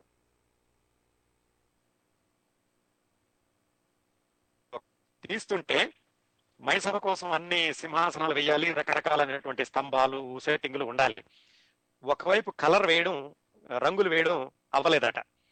కానీ షూటింగ్ ఆలస్యం చేయాల్సిన పరిస్థితి కాదు. ఖచ్చితంగా అయిపోవాలి. ఎందుకు ఇంత హడావిడిగా చేశారనేది మళ్ళీ మాట్లాడుకుందాం. అప్పుడు చేయాలంటే ఏం చేశారంటే ఆయన ఎన్టీ రామారావు గారే దర్శకుడు కదా ఆయనే నడిపించాలి. సారథి ఏం చేయాలో చెప్పాలి. ఇక్కడ సెట్ రెడీ కాలేదు ఆ రోజు షూటింగ్ అవ్వకూడదు తొందరగా అయిపోవాలి. ఏం చేయాలంటే ఆయన ఏం చేశారంటే ఒక పక్కన రంగులు వేయించేసి మొత్తం హరికృష్ణ బాలకృష్ణ ఉన్న వాళ్ళందరూ ఆయన కూడా కూర్చుని గబగబానికి రంగులు వేసేసి లాంగ్ షాట్లో తీశారట. ఇంకోవైపు రంగులు వేసేసి అటు లాంగ్ షాట్లో తీశారు. తర్వాత మొత్తం రంగులు అయిపోయాక వాళ్ళని కూర్చోబెట్టి క్లోజ్ షాట్స్లో తీశారు. అలాగా ఎక్కడికక్కడ సర్ది సర్దుబాటు చేసుకుంటూ తనకి సినిమా మాత్రం సమయానికి అయిపోవాలని నలభై మూడు రోజుల్లో దాన్ని పూర్తి చేశారు. ఇంత హడావిడిగా పూర్తి చేయడానికి కారణం ఏమిటి? ఆయన నింపాదిగా తీసుకోవచ్చు కదా. నాలుగు గంటలు ఏడు గంటలు నాలుగు గంటలు ఏడు నిమిషాల సినిమా అంటే దాని వెనకాల కథ ఉంది. చాలా మందికి తెలిసే ఉంటుంది. ఎందుకంటే ఈ దానవీర సూరకర్ణ సినిమా తయారవుతున్నప్పుడే పోటీగా కురుక్షేత్రం అన్న సినిమా కూడా రెండో వైపున తయారవుతోంది. అది కృష్ణ గారి సినిమా. అసలు ఆయన మరి పోటీగా ఎందుకు తీయాల్సి వచ్చింది? నిజంగా అది పోటీ అయ్యిందా? అంటే సినిమా విడుదలయ్యాక ఆ సినిమా ఆడలేదు ఈ సినిమా ఆడింది వేరే విషయం అనుకోండి. అసలు కృష్ణ గారు ఆ ప్రయత్నం ఎందుకు చేయాల్సి వచ్చింది? నిజంగా ఆయన పోటీగానే ఈ సినిమా తీశారా? రామారావు గారు ఆ సినిమా యొక్క నిర్మాణాన్ని ఈయన ఏ కోణంలో నుంచి చూశారు? ఈ విశేషాలన్నీ తెలుసుకోబోయే ముందు మరి రామారావు గారు ఇంత కష్టపడి ఈ సినిమాని ఇంత ప్రత్యేకంగా రూపొందించి ఇన్ని రోజుల తర్వాత కూడా ఆ సినిమా సంభాషణల్ని తెలుగు ప్రజల నాలుకల మీద పలికించగలుగుతున్నారంటే ఆయనకి తప్పనిసరిగా మనం జయీ భవ దిగ్విజయీ భవ అని తీరాలి. సీతారామ- టాపిక్ చెప్పండి.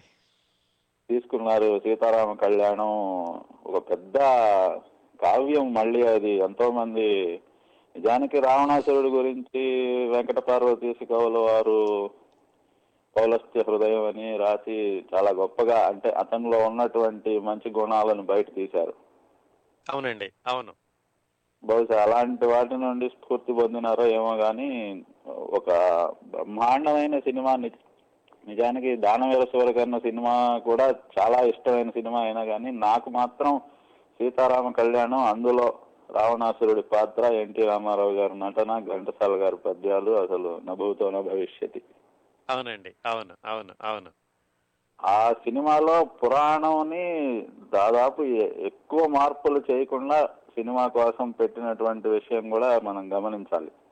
అవునండి అవును.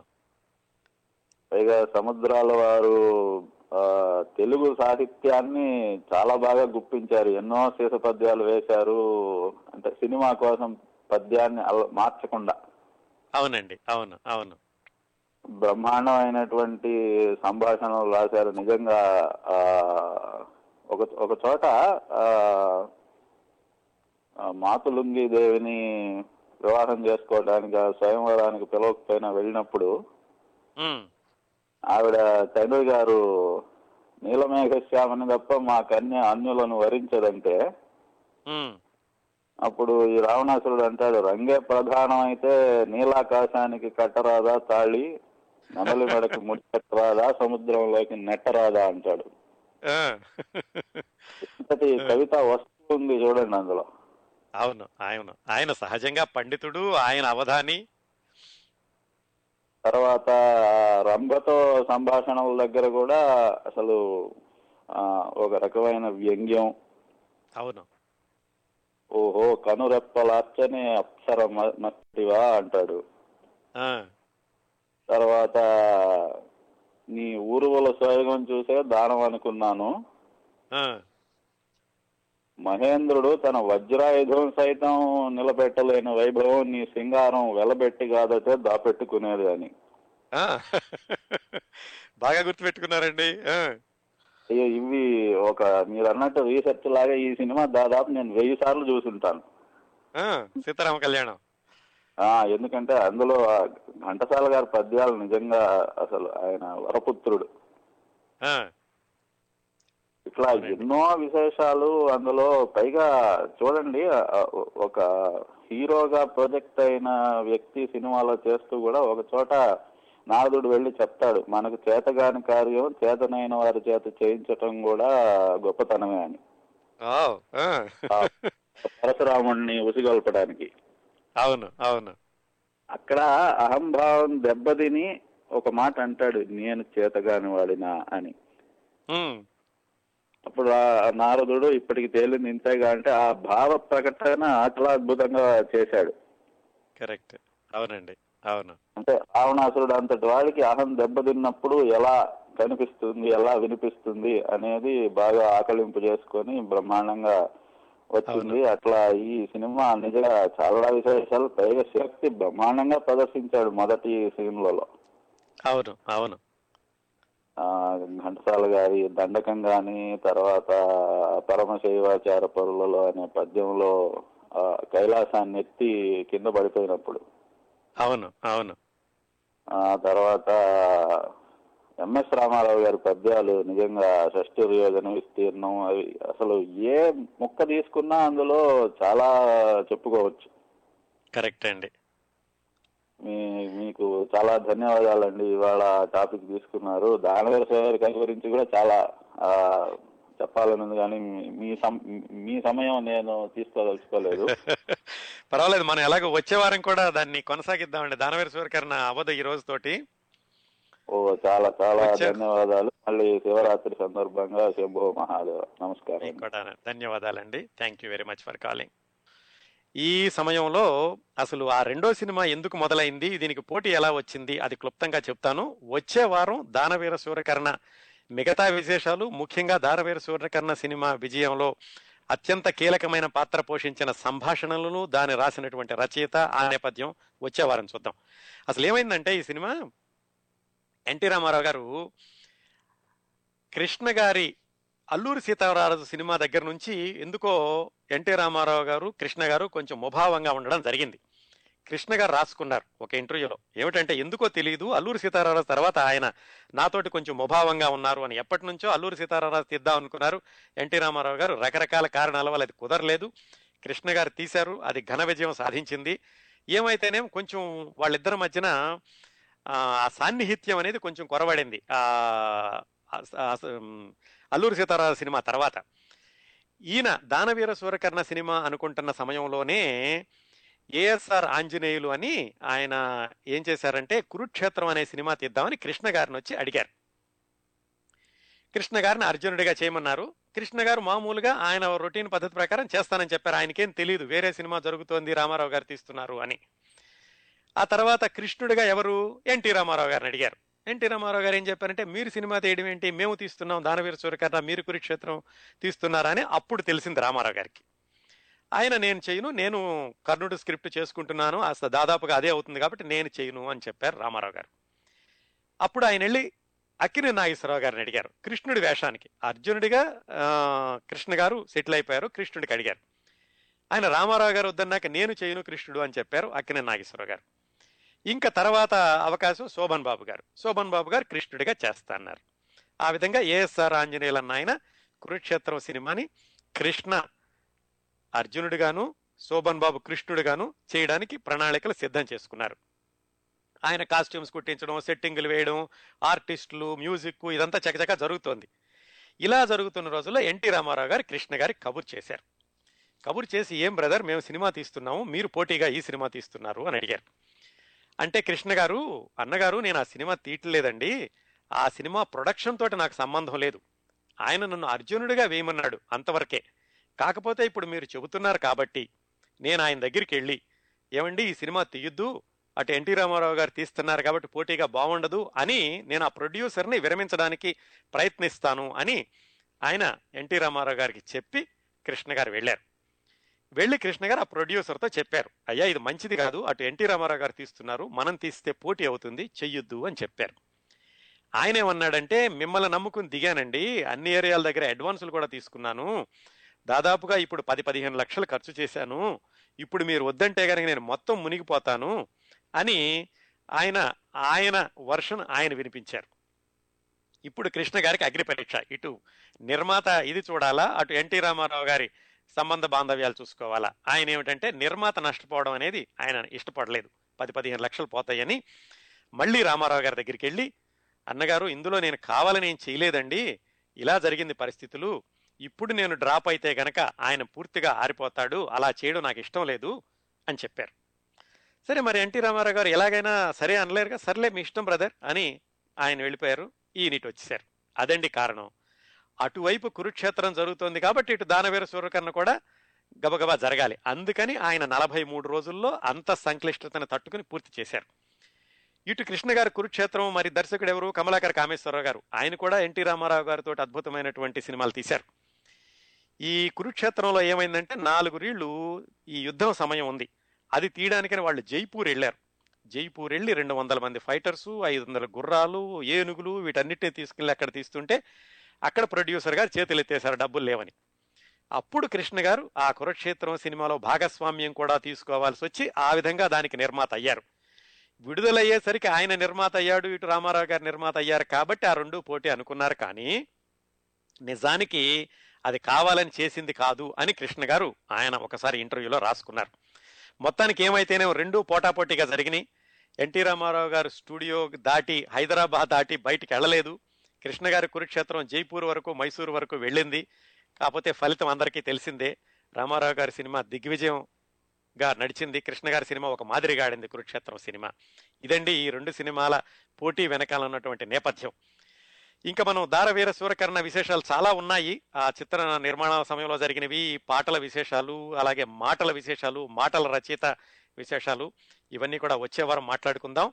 అలాగే వచ్చే వారం రామారావు గారి నట జీవితంలోని మరొక రెండు కోణాలు ఏమిటంటే కృష్ణుడిగా ఎన్టీఆర్ ఆయన ఎలా ఎదిగారు ఎన్ని సినిమాల్లో చేశారు అదొకటి. వృద్ధ పాత్రల్లో ఎన్టీఆర్ రెండు సినిమాల్లో ఆయన పూర్తి స్థాయి వృద్ధ పాత్రలు ధరించారు. ఓ సినిమా మొదటి నుంచి చివరి వరకు. ఆ విశేషాలు వచ్చే వారం మాట్లాడుకుందాం.